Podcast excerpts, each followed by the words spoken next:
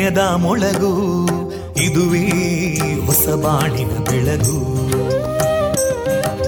ಪಾಂಚಜನ್ಯದ ಮೊಳಗು ಇದುವೇ ಹೊಸ ಬಾಳಿನ ಬೆಳಗು.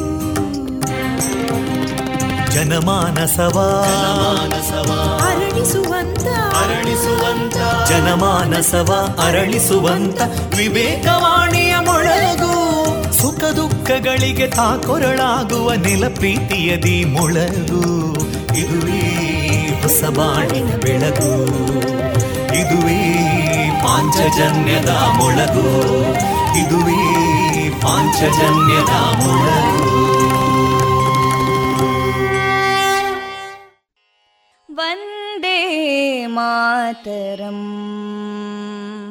वन्दे मातरम् सुजलां सुफलां मलयज शीतलां सस्यश्यामलां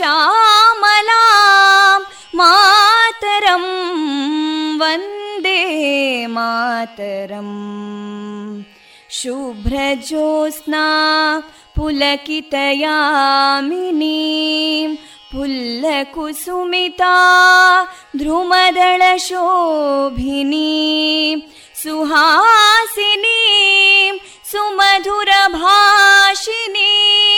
सुखदां वरदां मातरं वन्दे मातरम् कोटि कोटि कण्ठा कलकलनिनादकराले कोटि कोटि भुजैदृता करकलवाले अबलां केनो मायेतो बले बहुबलधारिणीं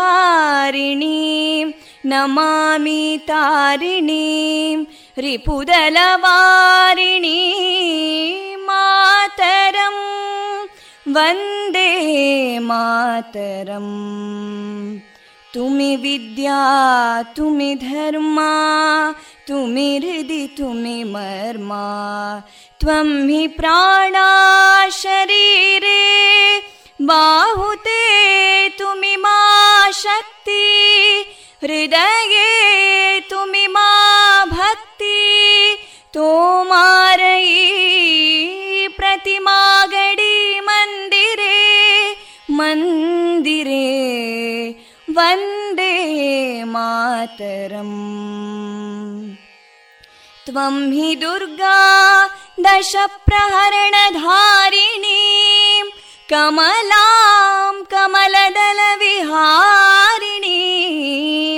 वाणीं विद्यादायिनीं नमामि त्वां नमामि कमलाम् अमलामतुलां सुजलां सुफलां मातरम् वन्दे मातरम् श्यामलां सरलां सुस्मितां भूषितां धरणीं भरणीं मातरं वन्दे मातरम् वन्दे मातरम्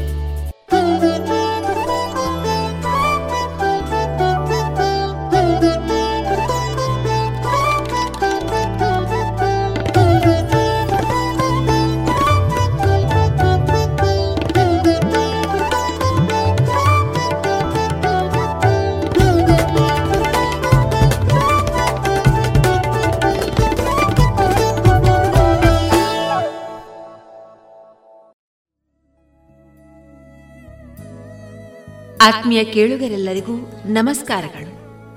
ನಾನು ತೇಜಸ್ವಿ ರಾಜೇಶ್. ನೀವು ಕೇಳ್ತಾ ಇದ್ದೀರಾ Vivekananda Vidyavardhaka Sangha ಪ್ರವರ್ತಿತ radio Panchajanya ninety point eight FM. ಇದು ಜೀವ ಜೀವದ ಸ್ವರ ಸಂಚಾರ.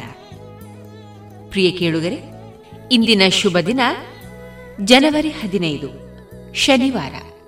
ಎಲ್ಲರೂ ಸುರಕ್ಷಿತರಾಗಿರಿ, ಆರೋಗ್ಯದಿಂದಿರಿ ಎಂದು ಹಾರೈಸಿದ ಪ್ರಿಯ ಕೇಳುಗರೆ, ನಮ್ಮ radio Panchajanya ninety point eight ಎಫ್ಎಂನಲ್ಲಿ ಇಂದು ಪ್ರಸಾರಗೊಳ್ಳಲಿರುವ ಕಾರ್ಯಕ್ರಮಗಳ ವಿವರಗಳು ಇಂತಿದೆ.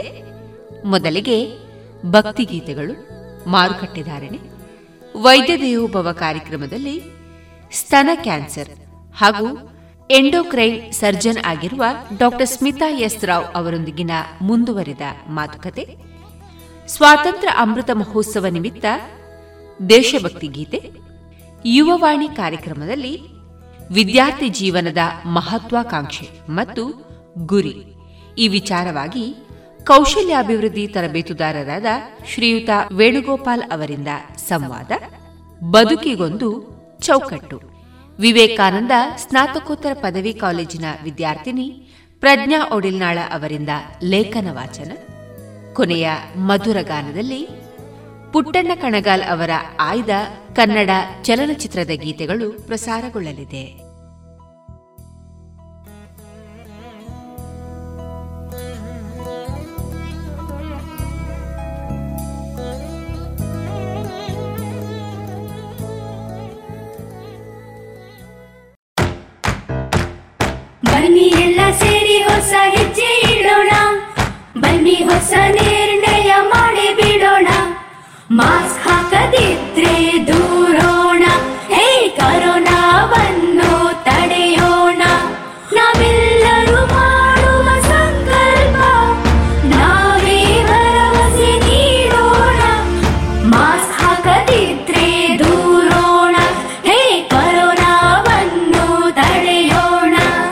ಭಾರತ ಸರ್ಕಾರದ ಮೂಲಕ ಸಾರ್ವಜನಿಕ ಹಿತಾಸಕ್ತಿ ಮೇರೆಗೆ ಪ್ರಕಟಿಸಲಾಗಿದೆ. ಓಯ್ ತೇಜು ಏನ್ ಮಾಡ್ತಾ ಇದ್ದೀಯಾ? ಈ ಕೋವಿಡ್ ಬಂದ್ಮೇಲೆ ಎಷ್ಟು ಜಾಗೃತಿ ವಹಿಸಿದ್ರು ಸಾಲ್ತಾ ಇಲ್ಲ. ಅದಕ್ಕೆ ದೇಹದಲ್ಲಿ ಇಮ್ಯುನಿಟಿ ಜಾಸ್ತಿ ಮಾಡ್ಕೊಳ್ಳೋಕೆ ಏನ್ ಮಾಡೋದು ಅಂತ ಯೋಚನೆ ಮಾಡ್ತಾ ಇದ್ದೇನೆ. ಅದಕ್ಕೆ ಯಾಕೆ ಯೋಚನೆ ಮಾಡ್ತೀಯಾ? ಸತ್ವಂ ಇಲ್ವಾ? Satvam? Satvam immunity herbal drinking water ಇದು ನಮ್ಮ ದೇಹದಲ್ಲಿ ರೋಗ ನಿರೋಧಕ ಶಕ್ತಿಯನ್ನು ಹೆಚ್ಚಿಸುತ್ತದೆ ಹಾಗೆಯೇ ಅಮೃತ ಬಳ್ಳಿ ಲೆಮನ್ ಗ್ರಾಸ್ ದಾಲ್ಚೀನಿ ತುಳಸಿ ನೆಲನೆಲ್ಲಿ ಅರಿಶಿನ ಮತ್ತು ಅದರ ಎಲೆಗಳ ಸತ್ವವನ್ನು ಬಳಸಿಕೊಂಡ Satvam immunity booster herbal extract ಇಷ್ಟೆಲ್ಲ ಸತ್ವಂನಲ್ಲೇ ಇರುವಾಗ ಬೇರೇನ್ ಬೇಕು? ಇದಿಷ್ಟೇ ಅಲ್ಲ ನಮ್ಮ ಚರ್ಮದ ಆರೋಗ್ಯ ರಕ್ಷಣೆಗೆ ಲೆಮನ್ ಗ್ರಾಸ್ ಹರ್ಬಲ್ ಸೋಪ್ ಕೂಡ ಇದೆ. ವಾವ್ ಇದೆಲ್ಲ ಎಲ್ಲಿ ಸಿಗುತ್ತೆ? ಎಲ್ಲಿಂದಲೂ ತರಬೇಕಾಗಿಲ್ಲ. ನಮ್ಮದೇ ಪುತ್ತೂರಿನ ಎಲ್ಲ ಅಂಗಡಿ ಹಾಗೂ ಮೆಡಿಕಲ್ ಶಾಪ್ಗಳಲ್ಲಿ ಲಭ್ಯ. ಹೆಚ್ಚಿನ ಮಾಹಿತಿಗಾಗಿ ಸಂಪರ್ಕಿಸಿ ಹಾರ್ದಿಕ್ ಹರ್ಬಲ್ಸ್. ದೂರವಾಣಿ ಸಂಖ್ಯೆ ಎಂಟು ಏಳು ಒಂಬತ್ತು ಎರಡು ಒಂದು ಎರಡು ಏಳು ನಾಲ್ಕು ಐದು ಒಂಬತ್ತು. ಇದೀಗ ಮೊದಲಿಗೆ ಭಕ್ತಿ ಗೀತೆಗಳನ್ನ ಕೇಳೋಣ. ಈ ಗೀತೆಗಳ ಸಾಹಿತ್ಯ ಶ್ರೀಯುತ ಚಂದ್ರು ಸಂಗೀತ ಶ್ರೀಯುತ ನರಸಿಂಹನಾಯ್. ಶನಿದೇವಾ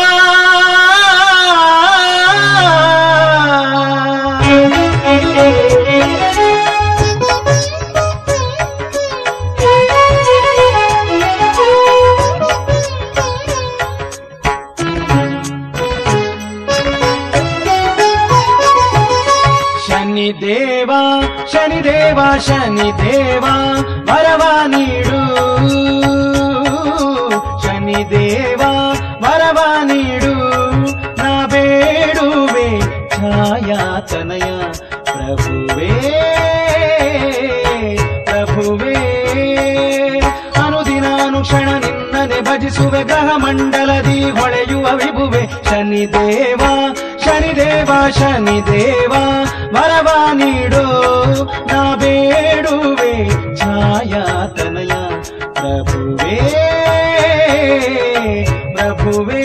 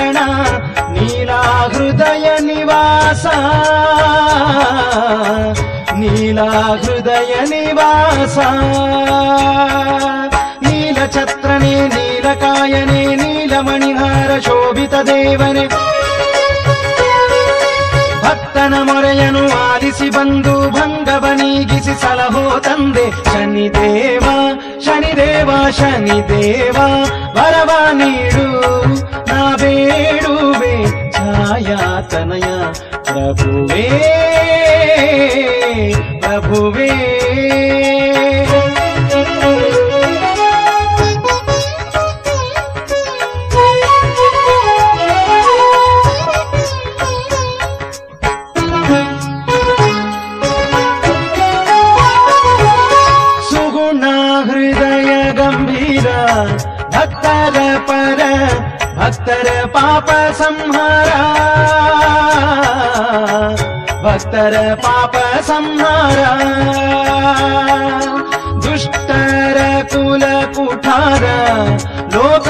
ಸಂಚಾರ ಸಜ್ಜನ ರಘ ಪರಿಹಾರ.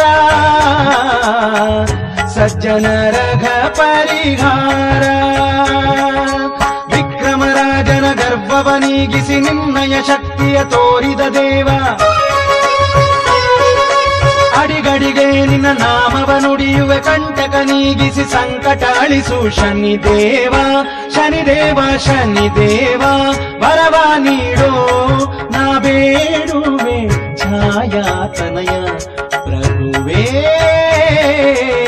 ಪ್ರಭುವೇ.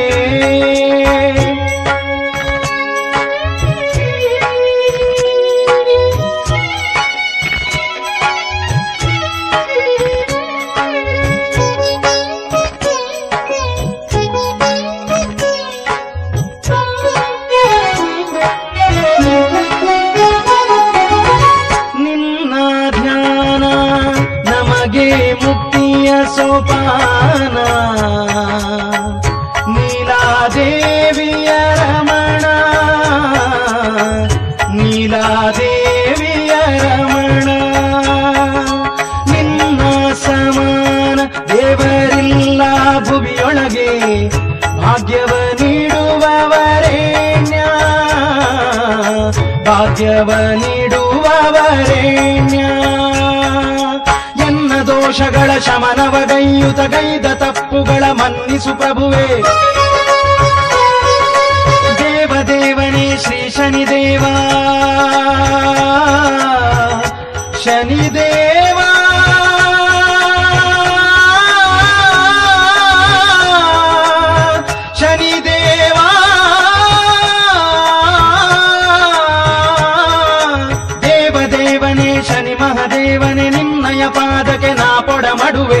ಶನಿದೇವ ಶನಿದೇವ ಶನಿದೇವ, ಬರವ ನೀಡು, ನಾ ಬೇಡುವೆ ಛಾಯಾತನಯ ಪ್ರಭುವೇ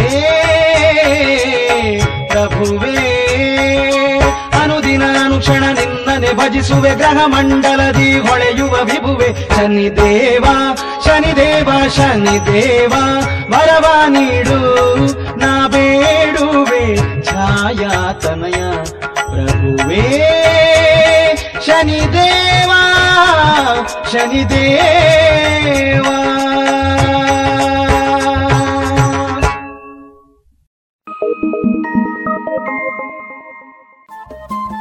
ರೇಡಿಯೋ ಪಾಂಚಜನ್ಯ ತೊಂಬತ್ತು ಬಿಂದು ಎಂಟು ಎಫ್ಎಂ ಸಮುದಾಯ ಬಾನುಲಿ ಕೇಂದ್ರ ಪುತ್ತೂರು. ಇದು ಜೀವ ಜೀವದ ಸ್ವರ ಸಂಚಾರ.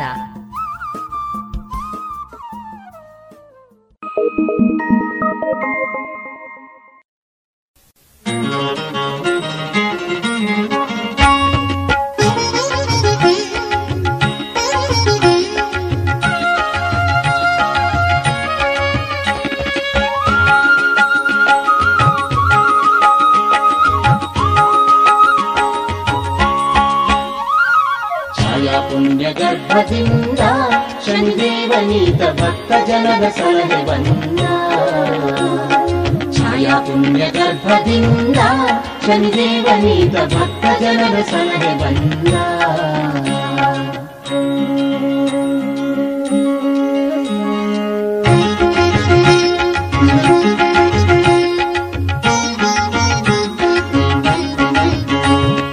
ದೇವತೆಗಳು ಆ ಶುಭ ದಿನ ಕುಣಿದು ನಲಿದರು ಶನಿದೇವರ ಚರಣಗಳಿಗೆ ಮಲ್ಲೆ ಸುರಿದರು ರವಿಯು ಮುದ್ದು ಮಗನ ಎತ್ತಿ ಮುದ್ದಾಡುತ್ತಿರಲು.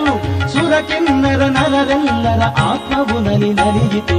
ಛಾಯಾ ಪುಣ್ಯ ಗರ್ಭದಿಂದ ಶನಿದೇವನೀತ ಭಕ್ತ ಜನರ ಸಲಹೆ ಬಂದ. ಛಾಯಾ ಪುಣ್ಯ ಗರ್ಭದಿಂದ ಶನಿದೇವನೀತ ಭಕ್ತ ಜನರ ಸಲಹೆ ಬಂದ.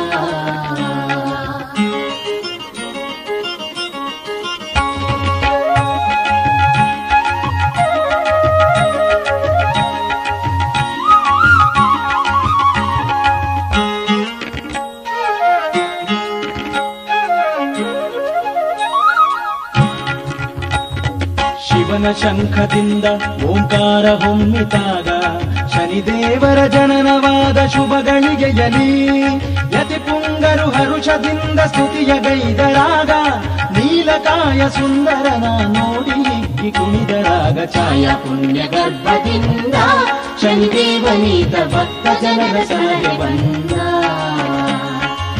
ಛಾಯಾ ಪುಣ್ಯ ಗರ್ಭದಿಂದ ಶನಿದೇವನೀತ ಭಕ್ತ ಜನರ ಸಲಹೆ ಬಂದ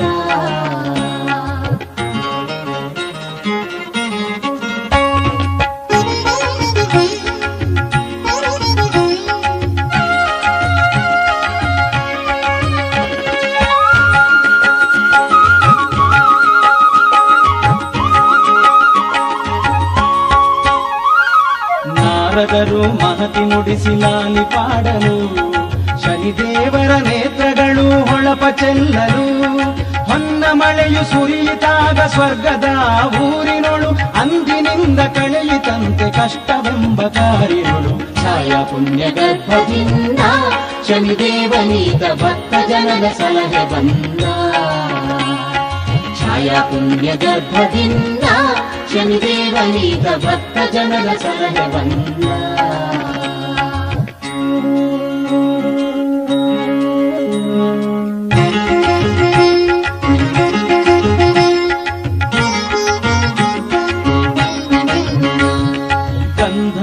ಕನ್ಯೆಯರು ನಾಟ್ಯಗೈದರು ಮಂಗಳಾರತಿಯ ಕಂದಗೆ ಬೆಳಗಿ ನಿಂತರು ಭಂಗ ಬಿಡಿಸೋ ದೇವನಿಗೆ ಕರವ ಮುಗಿದರು. ಮಂಗಳವ ಪಾಡುತ್ತ ಚರಣಗಳಿಗೆ ಶಿರಮಣಿದರು. ಛಾಯಾ ಪುಣ್ಯ ಗರ್ಭದಿಂದ ಶನಿದೇವನೀತ ಭಕ್ತ ಜನರ ಸಲಹೆ ಬಂದ. ಛಾಯಾ ಪುಣ್ಯ ಗರ್ಭದಿಂದ ಶನಿದೇವನೀತ ಭಕ್ತ ಜನರ ಸಲಹೆ ಬಂದ.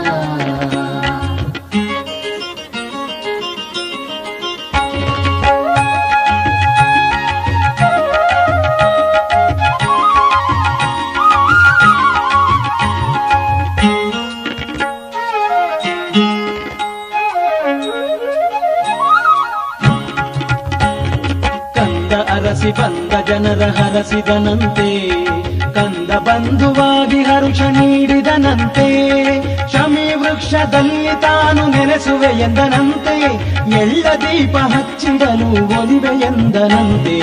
ಛಾಯಾ ಪುಣ್ಯ ಗರ್ಭದಿಂದ ಶನಿದೇವನೀತ ಭಕ್ತ ಜನರ ಸಲಹೆ ಬಂದ. ಛಾಯಾ ಪುಣ್ಯ ಗರ್ಭದಿಂದ ಶನಿದೇವನೀತ ಭಕ್ತ ಜನರ ಸಲಹೆ ಬಂದ.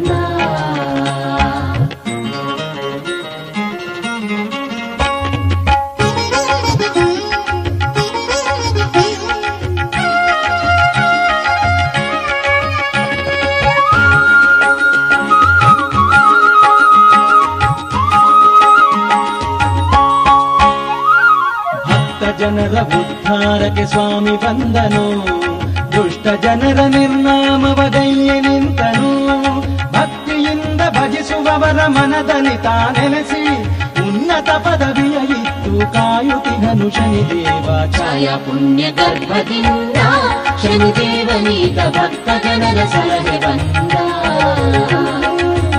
ಪುಣ್ಯ ಗರ್ಭದಿಂದ ಶನಿದೇವನೀತ ಭಕ್ತ ಜನರ ಸಲಹೆ ಬಂದ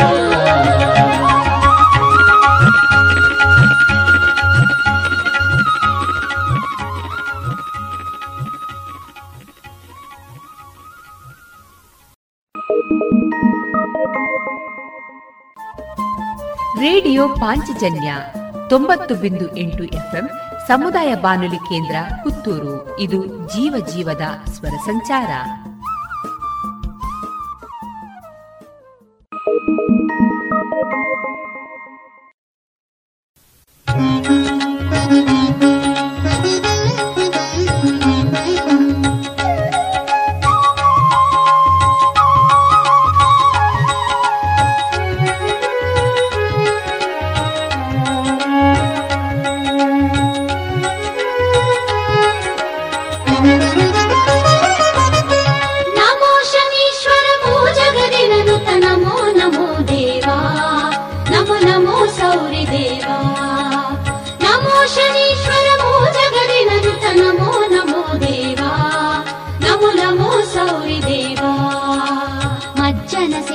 स्वीकरिसी महादेव मज्जन सेवय स्वीकरिसय शनि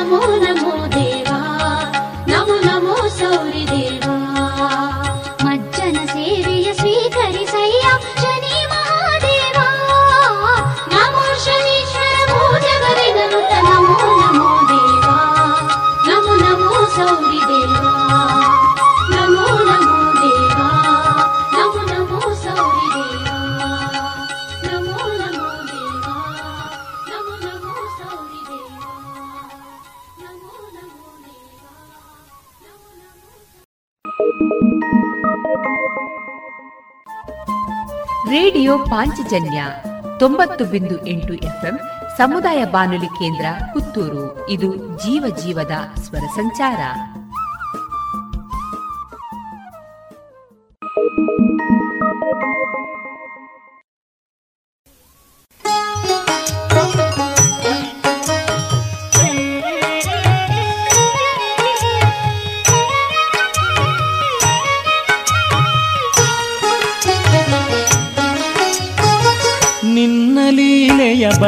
ಬಲ್ಲವರಿಲ್ಲ ಕಾಕವಾಹನ ದೇವ. ನಿನ್ನ ಲೀಲೆಯ ಬಲ್ಲವರಿಲ್ಲ ಕಾಕವಾಹನ ದೇವ. ಬಬ್ರುದೇವ ಭವ ಬಂಧನ ಬಿಡಿಸಿ ಭಕ್ತರ ಪೊರೆಯುವ ಅಮಿತ ಪ್ರಭಾವ ನಿನ್ನ ಲೀಲೆಯ ಬಲ್ಲವರಿಲ್ಲ ಕಾಕವಾಹನ ದೇವಾ. ನಿನ್ನ ಲೀಲೆಯ ಬಲ್ಲವರಿಲ್ಲ. ಕಾಕವಾಹನ ದೇವಾ.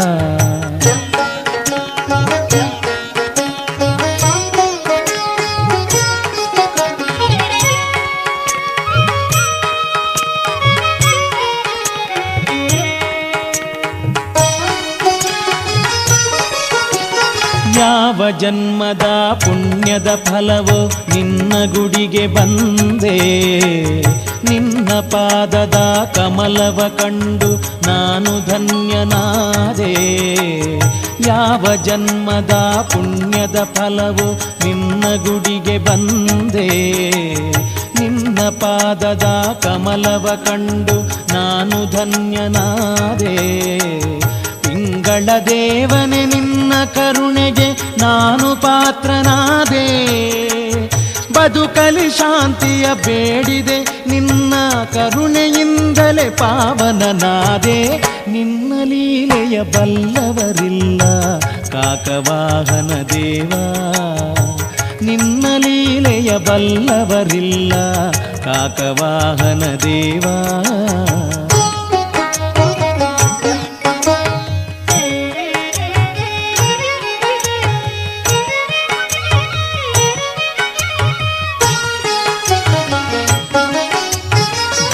ಭುವಿಯಲಿ ಎಲ್ಲೆಡೆ ನೆಲೆಸಿಹ ಸ್ವಾಮಿ, ನಿನಗೆ ಶರಣು ಶರಣು. ಶ್ರೀ ಶನಿ ದೇವ ನಂಬಿಹೆ ನಿನ್ನ, ಪಾಲಿಸು ನೀಯನ್ನ ಭುವಿಯಲಿ ಎಲ್ಲೆಡೆ ನೆಲೆಸಿಹ ಸ್ವಾಮಿ, ನಿನಗೆ ಶರಣು ಶರಣು. ಶ್ರೀ ಶನಿ ದೇವ ನಂಬಿಹೆ ನಿನ್ನ, ಪಾಲಿಸು ನೀಯನ್ನ ಬದುಕಿನ ಸುಳಿಯಲಿ ಸಿಲುಕಿದ ನನ್ನ ಸಲುಹಿದ ದೇವನೆ ಶರಣು. ಬದುಕಿನ ಸುಳಿಯಲಿ ಸಿಲುಕಿದ ನನ್ನ ಸಲುಹಿದ ದೇವನೆ ಶರಣು. ಎನ್ನ ಆತ್ಮದಲ್ಲಿ ನಿತ್ಯವು ನೆಲೆಸಿ ರಕ್ಷಿಸು ಎನ್ನನು ಮತಿಗೆಡದಂತೆ. ನಿನ್ನ ಲೀಲೆಯ ಬಲ್ಲವರಿಲ್ಲ ಕಾಕವಾಹನ ದೇವಾ. ನಿನ್ನ ಲೀಲೆಯ ಬಲ್ಲವರಿಲ್ಲ ಕಾಕವಾಹನ ದೇವ.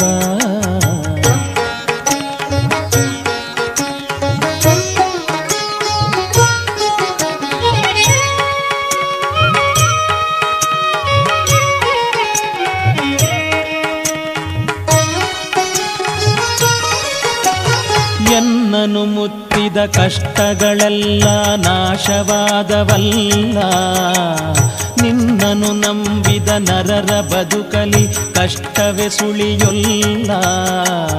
ಎನ್ನನು ಮುತ್ತಿದ ಕಷ್ಟಗಳೆಲ್ಲ ನಾಶವಾದವಲ್ಲ. ನಿನ್ನನು ನಂಬಿದ ನರರ ಬದುಕಲಿ ಕಷ್ಟವೇ ಸುಳಿಯೊಲ್ಲ. ದುಷ್ಟ ಗ್ರಹಗಳ ಕಾಟವ ಕಳೆದು ಸಲುಹಿದ ಶನಿದೇವ. ದುಷ್ಟ ಗ್ರಹಗಳ ಕಾಟವ ಕಳೆದು ಸಲುಹಿದ ಶನಿದೇವ. ಸೌರಿ ಶನಿದೇವ ನಿನ್ನನು ಹೊರೆತು ಹುವಿಯಲಿ ನಮಗೆ ದಿಕ್ಕಿನ್ನಿಲ್ಲ, ನಿನ್ನ ಲೀಲೆಯ ಬಲ್ಲವರಿಲ್ಲ. ಕಾಕವಾಹನ ದೇವ, ನಿನ್ನ ಲೀಲೆಯ ಬಲ್ಲವರಿಲ್ಲ. ಕಾಕವಾಹನ ದೇವಾ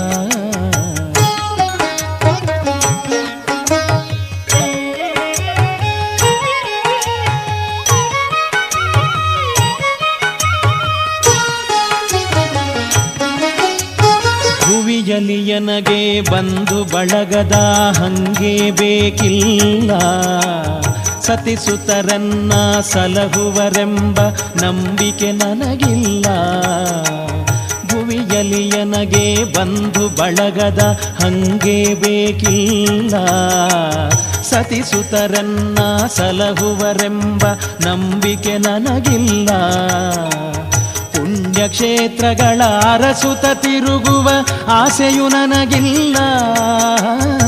ಪುಣ್ಯಕ್ಷೇತ್ರಗಳ ಅರಸುತ ತಿರುಗುವ ಆಸೆಯು ನನಗಿಲ್ಲ. ರವಿನಂದನ ಶ್ರೀ ಶನಿ ಮಹಾದೇವನೇ ನಿನ್ನನು ಮರೆತು ಬಾಳೇನಲ್ಲ. ನಿನ್ನ ಲೀಲೆಯ ಪಲ್ಲವರಿಲ್ಲ. ಕಾಕವಾಹನ ದೇವಾ. ನಿನ್ನ ಲೀಲೆಯ ಬಲ್ಲವರಿಲ್ಲ. ಕಾಕವಾಹನ ದೇವಾ.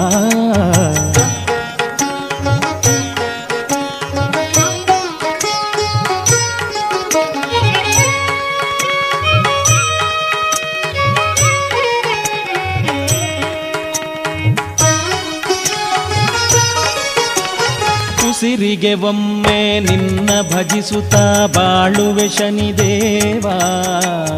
ನಿನ್ನ ಪೂಜೆಯಲ್ಲಿ ಕಾಲ ಕಳೆಯುತ್ತ ಬದುಕುವೆ ಶನಿದೇವಾ. ಉಸಿರಿಗೆ ಒಮ್ಮೆ ನಿನ್ನ ಭಜಿಸುತ್ತ ಬಾಳುವೆ ಶನಿದೇವಾ. ನಿನ್ನ ಪೂಜೆಯಲ್ಲಿ ಕಾಲ ಕಳೆಯುತ್ತ ಬದುಕುವೆ ಶನಿದೇವಾ. ಎಳ್ಳು ದೀಪದ ಬೆಳಕಲಿ ನಿನ್ನನು ಕಾಣುತ್ತ ಮೈ ಮರವೇ? ಎಳ್ಳು ದೀಪದ ಬೆಳಕಲಿ ನಿನ್ನನು ಕಾಣುತ್ತ ಮೈ ಮರವೇ?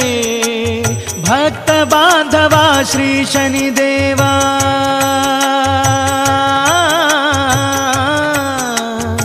ದೇವಾ, ದೇವ ಶ್ರೀ ಶನಿದೇವ. ಭಕ್ತ ಬಾಂಧವ ಶ್ರೀ ಶನಿದೇವ, ಬದುಕಿರೋವರೆಗೂ ನಿನ್ನ ನೆನೆವೆ ನಿನ್ನ ಲೀಲೆಯ ಬಲ್ಲವರಿಲ್ಲ ಕಾಕವಾಹನ ದೇವ. ನಿನ್ನ ಲೀಲೆಯ ಬಲ್ಲವರಿಲ್ಲ ಕಾಕವಾಹನ ದೇವಾ. ಬಬ್ರುದೇವ ಭವ ಬಂಧನ ಬಿಡಿಸಿ ಭಕ್ತರ ಪೊರೆಯುವ ಅಮಿತ ಪ್ರಭಾವ ನಿನ್ನ ಲೀಲೆಯ ಬಲ್ಲವರಿಲ್ಲ. ಕಾಕವಾಹನ ದೇವಾ, ನಿನ್ನ ಲೀಲೆಯ ಬಲ್ಲವರಿಲ್ಲ. ಕಾಕವಾಹನ ದೇವಾ, ಶ್ರೀ ಶನಿ ದೇವಾ.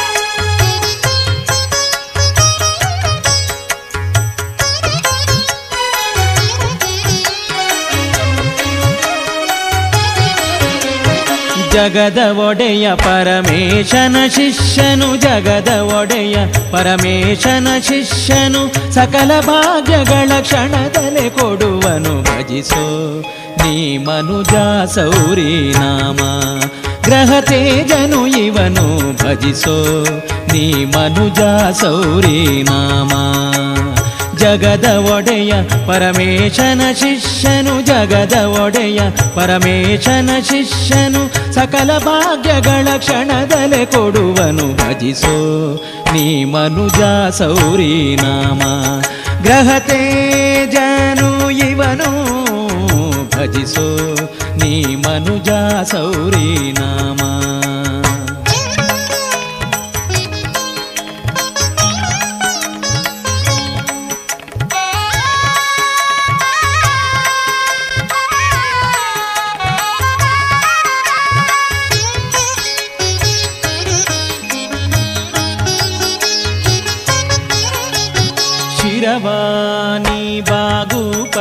ತಲದಿ, ಸ್ವಾಮಿಯ ಪದ ತಲದಿ ಶಿರವಾನಿ ಬಾಗು ಪದ ತಲದಿ, ಸ್ವಾಮಿಯ ಪದ ತಲದಿ.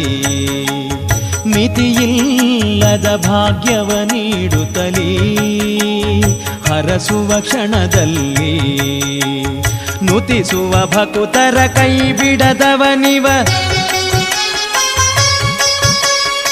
ನುತಿಸುವ ಭಕುತರ ಕೈ ಬಿಡದವನಿವ ಛಾಯಾನಂದನ ಶ್ರೀ ಶನಿರಾಜ ಭಜಿಸೋ ನೀ ಮನುಜ ಸೌರಿ ನಾಮ ಗ್ರಹ ತೇಜನು ಇವನು ಭಜಿಸೋ ನೀ ಮನುಜ ಸೌರಿ ನಾಮ ಜಗದ ಒಡೆಯ ಪರಮೇಶನ ಶಿಷ್ಯನು, ಜಗದ ಒಡೆಯ ಪರಮೇಶನ ಶಿಷ್ಯನು, ಸಕಲ ಭಾಗ್ಯಗಳ ಕ್ಷಣದಲೆ ಕೊಡುವನು. ಭಜಿಸೋ ನೀ ಮನುಜ ಸೌರಿ ನಾಮ, ಗ್ರಹ ತೇಜನು ಇವನು.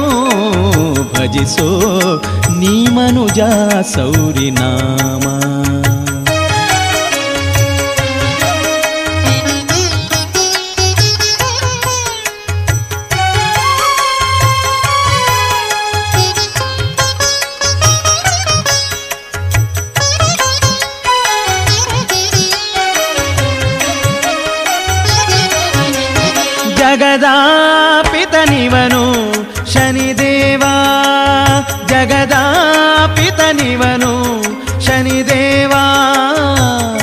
ಶರೀರನಿವ ಜಗದಾಪಿತನಿವನು ಶನಿದೇವ ವಜ್ರ ಶರೀರನಿವ ಕಡುಕೋಪಿ ಇವನು ಮಂದಗಮನ ಕಡುಕೋಪಿ ಇವನು ಮಂದಗಮನ ಶ್ರೀ ಶನಿದೇವನಿವ ರೌದ್ರಾಂತಕನಿವ ಹರನ ಬಕುತನು ರೌದ್ರಾಂತಕನಿವ ಹರನ ಭಕುತನು ಯಮನ ಸೋದರ ಸುವಿಮಲ ಭಾವನು ಭಜಿಸೋ ನೀ ಮನುಜ ಸೌರಿನಾಮ, ಗ್ರಹ ತೇಜರು ಇವನು ಭಜಿಸೋ ನೀ ಮನುಜ ಸೌರಿ ನಾಮ ಜಗದ ಒಡೆಯ ಪರಮೇಶನ ಶಿಷ್ಯನು, ಜಗದ ಒಡೆಯ ಪರಮೇಶನ ಶಿಷ್ಯನು, ಸಕಲ ಭಾಗ್ಯಗಳ ಕ್ಷಣದಲೆ ಕೊಡುವನು. ಭಜಿಸೋ ನೀ ಮನುಜ ಸೌರಿ ನಾಮ, ಗ್ರಹ ತೇಜನು ಇವನು. ಭಜಿಸೋ ನೀ ಮನುಜ ಸೌರಿ ನಾಮ ನಾಮ.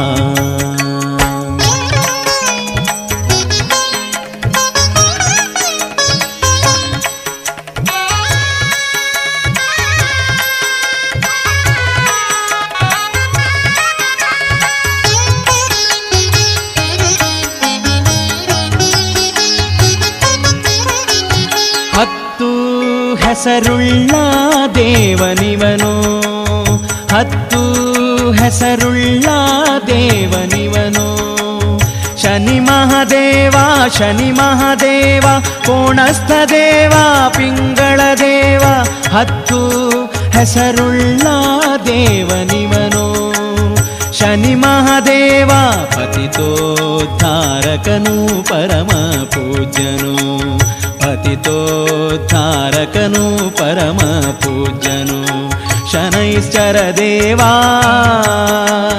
ಹಾವಿನ ಆಕಾರ ಪಡೆದವನಿವನು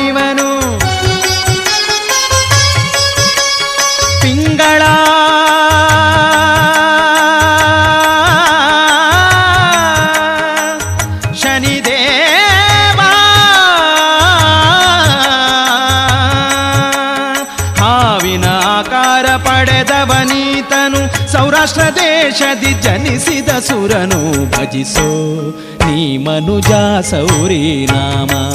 ಗ್ರಹ ತೇಜನು ಇವನು. ಭಜಿಸೋ ನೀ ಮನುಜ ಸೌರಿ ನಾಮ. ಜಗದ ಒಡೆಯ ಪರಮೇಶನ ಶಿಷ್ಯನು. ಜಗದ ಒಡೆಯ ಪರಮೇಶನ ಶಿಷ್ಯನು. ಸಕಲ ಭಾಗ್ಯಗಳ ಕ್ಷಣದಲೆ ಕೊಡುವನು भजिसो निमनुजासौरी नाम। ग्रहते जनुयवनो भजिसो निनुजासौरी नाम। ग्रहते जनुयि वनो नीलाम्बरो नीलवपुः किरीटी रुद्रस्थितश्चापकरो धनुष्मान् चतुर्भुजात् सूर्यसुतप्रशान्तः सदास्तु मह्यम्। ವರದೋ ಮಹಾತ್ಮ.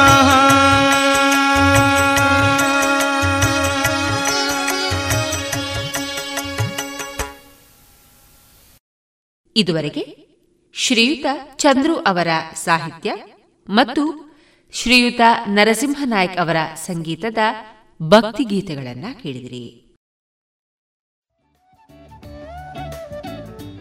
ಓಯ್ ಶಾಂತಕ್ಕ ದೂರ ಬಿದ್ದಾಡ್ಯಾರ ಅಂದ್ಯ ಪದ್ಮಕ್ಕ ನನ್ನ ಪರ್ಬಲು ಬರೋಂದುಂಡತ ಐಕು ಪೂಜೆ ಸಾಮಾನ್ ದೇತೊಂದ್ ಬರ್ರೆ ಪಿದಾಡ್ದೆ ಓ ಅಂದ ಓಲ್ದೆ ತೊಂದುಲ್ಲರ್? ಇಂಕಿಲ ಕೆಲವು ಸಾಮಾನು ಬೋಡಿತ್ತನತೆ ಹೋ ಅಂಚನ ಬಲೆ ಯಾನ್ ಚಂದು ಶೆಟ್ಟಿ ಪೋವೊಂದುಲ್ಲೆ. ಬೋಡಾತಿನ ಪೂಜೆ ಸಾಮಾನ್ ಮತ್ತ ಅವಲೇ ತಿಕ್ಕೊಂಡು. ಪಾತ್ರೆ ಪಗಡೆಡ್ದು ಪತ್ತದು ದೀಪ ಕಳಶ ಜಾಗಟದ ಒಟ್ಟುಗು ಉಡುಗೊರೆ ಕೊರೆಲ ಬೋಡಾತಿನ ತಾಮ್ರ ಹಿತ್ತಾಳೆ ಕಂಚು ಸ್ಟೀಲ್ ಬಾಜನ ಅವತ್ತಂದೆ ಒಳ್ಳಿದ ಶೋಪೀಸ್ಲ ಅವಲೇ ತಿಕ್ಕೊಂಡು. ಓ, ಮಸ್ತ್ ಐಟಮ್ ಉಂಡು ಅನ್ಸಾಂಡ ಬೇಗ ಪೋಯ್ ಎಂಕ್ಲ ದಾದಾಣ ಸಾಮಾನು ಬೋಡಿತ್ತಂಡ ದೆತ್ತೊನ್ವೆ ಇನಿಯೇ ಭೇಟಿ ಕೊರ್ಲೆ, ಎಂ ಚಂದು ಶೆಟ್ಟಿ, ಮುಖ್ಯ ರಸ್ತೆ ಪುತ್ತೂರು.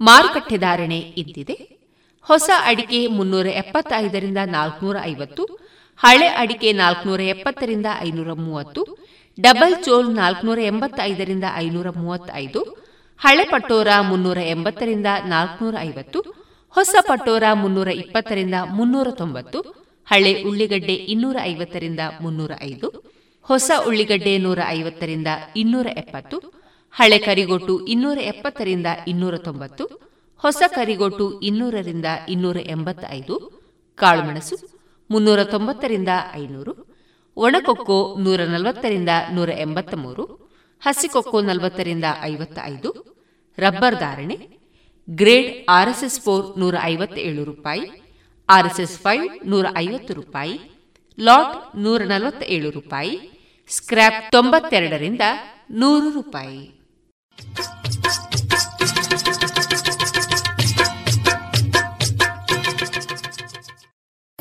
ಸುಮಧುರ ಕ್ಷಣಗಳನ್ನು ಎಂದು ಅವಿಸ್ಮರಣೀಯಗೊಳಿಸಲು ಪರಿಶುದ್ಧ ಚಿನ್ನಾಭರಣಗಳು ಮುಳಿಯಾ ಜುವೆಲ್ಸ್ನಲ್ಲಿ ಎಲ್ಲಿಯೂ ಸಿಗದಂತಹ ಅತ್ಯುನ್ನತ ಡಿಸೈನ್ಸ್ ಬೇಕಾದಷ್ಟು ಕಲೆಕ್ಷನ್ಸ್ ಸೆಲೆಕ್ಷನ್ಸ್. ಚಿನ್ನ ಬೆಳ್ಳಿ ವಜ್ರಾಭರಣಗಳ ಖರೀದಿಗೆ ಭೇಟಿ ಕೊಡಿ. ಮುಳಿಯಾ ಜುವೆಲ್ಸ್ ಪುತ್ತೂರು ಮಡಿಕೇರಿ ಗೋಣಿಕೊಪ್ಪಲು ಬೆಳ್ತಂಗಡಿ ಬೆಂಗಳೂರು. ಶುದ್ಧತೆಯನ್ನು ಮೀರಿದ ಪರಿಪೂರ್ಣತೆಯೆಡೆಗೆ.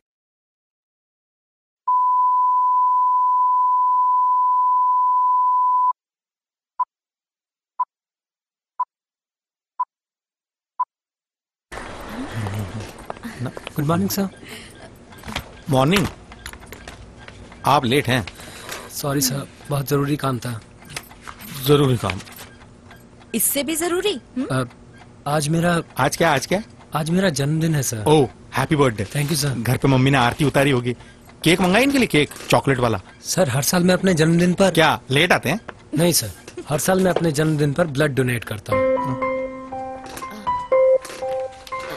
आप बैठिए ना प्लीज किसी की जिंदगी आपकी वजह से रक्तदान करें सोचिए मत करके देखिए अच्छा लगता है ಇನ್ನು ಮುಂದೆ ವೈದ್ಯ ದೇವೋಭವ ಕಾರ್ಯಕ್ರಮದಲ್ಲಿ ಸ್ತನ ಕ್ಯಾನ್ಸರ್ ಹಾಗೂ ಎಂಡೋಕ್ರೈನ್ ಸರ್ಜನ್ ಆಗಿರುವ ಡಾಕ್ಟರ್ ಸ್ಮಿತಾ ಎಸ್ ರಾವ್ ಅವರೊಂದಿಗಿನ ಮುಂದುವರಿದ ಮಾತುಕತೆಯನ್ನ ಕೇಳೋಣ ಸಂದರ್ಶನದಲ್ಲಿರುವವರು ಡಾಕ್ಟರ್ ವಿಜಯ ಸರಸ್ವತಿ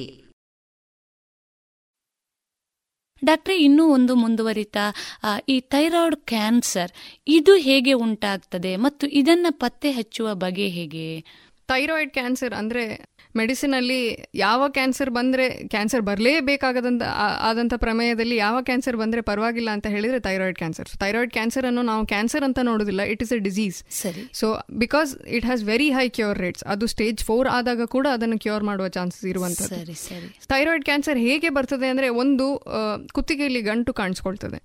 ಕುತ್ತಿಗೆಯಲ್ಲಿ ಊತ ಕಾಣಿಸ್ಕೊಳ್ಳೋದು ಒಂದು ಸೈಡಲ್ಲಿ ಇರ್ಬೋದು ಇಲ್ಲ ಡಿಫ್ಯೂಸ್ ಸ್ವೆಲ್ಲಿಂಗು ಇರ್ಬೋದು ಇಲ್ಲ ಬರೀ ಲಿಂಫ್ ನೋಡ್ಸ್ ಥೈರಾಯ್ಡ್ನಿಂದ ಲಿಂಫ್ ನೋಡ್ಸ್ಗೆ ಸ್ಪ್ರೆಡ್ ಆಗುವಂಥದ್ದು. ಯಾವುದೇ ಕ್ಯಾನ್ಸರ್ ಯೂಶಲಿ ಒಂದು ಆರ್ಗನ್ ಇಂದ ಪಕ್ಕದ ಲಿಂಫ್ ನೋಟ್ಸ್ಗೆ ಸ್ಪ್ರೆಡ್ ಆಗ್ತದೆ. ಸರಿ. ಸೊ ಹಾಗೆ ಥೈರಾಯ್ಡ್ನ ಲಿಂಫ್ ನೋಡ್ಸ್ ಮಾತ್ರ ಕಾಣಿಸಿಕೊಂಡಲ್ಲಿ ಕೂಡ ಕೆಲವೊಮ್ಮೆ ಥೈರಾಯ್ಡ್ನ ಕ್ಯಾನ್ಸರ್ ತುಂಬ ಚಿಕ್ಕದಿರ್ಬೋದು ಅದು ಕಾಣಿಸ್ಕೊಳ್ಳುವ ಮೊದಲು lymph nodes ಕಾಣಿಸಿಕೊಂಡಿರ್ತದೆ. So that is one way of manifesting so thyroid ಥೈರಾಯ್ಡ್ನ cancer usually miss ಮಾಡುವ ಪ್ರಮೇಯ ಇಲ್ಲ. ಅದು ಕಾಣಿಸಿಕೊಳ್ತದೆ. So ಕಾಣಿಸುವಾಗ as you said patient mirror ಅಲ್ಲಿ ನೋಡುವಾಗ ಏನಾದರೂ ಕಾಣಿಸಿದ್ರೆ ಬಹಳ ಬೇಗ ಬರ್ತಾರೆ. ಹೌದು ಹೌದು. ಸೊ ಅದನ್ನು ಕಂಡುಹಿಡಿಯುವ ಬಗೆ ಹೇಗೆ ಅಂದರೆ ಒಂದು as soon as the patient comes we examine ನಮಗೆ because we say see thyroid cancer patients day in and day out ನಮಗೆ ಅದು ಥೈರಾಯ್ಡ್ ಕ್ಯಾನ್ಸರ್ ಇದ್ದರೆ ಯಾವ ಥರದ ಫೈಂಡಿಂಗ್ಸ್ ಸಿಗ್ತದೆ? ಯಾವ ಥರದ ಲಿಂಫ್ ನೋಡ್ಸ್ ಇರ್ತದೆ? ಯಾವ ಥರದ ಗಂಟು ಇರ್ತದೆ ಅಂತೆಲ್ಲ ಗೊತ್ತಿರ್ತದೆ. ಸೊ ನಮಗೆ ಕ್ಲಿನಿಕಲ್ ಎಕ್ಸಾಮಿನೇಷನಲ್ಲಿ ಒಂದು ಲೆವೆಲ್ ಆಫ್ ಸಸ್ಪಿಷನ್ ಇರ್ತದೆ.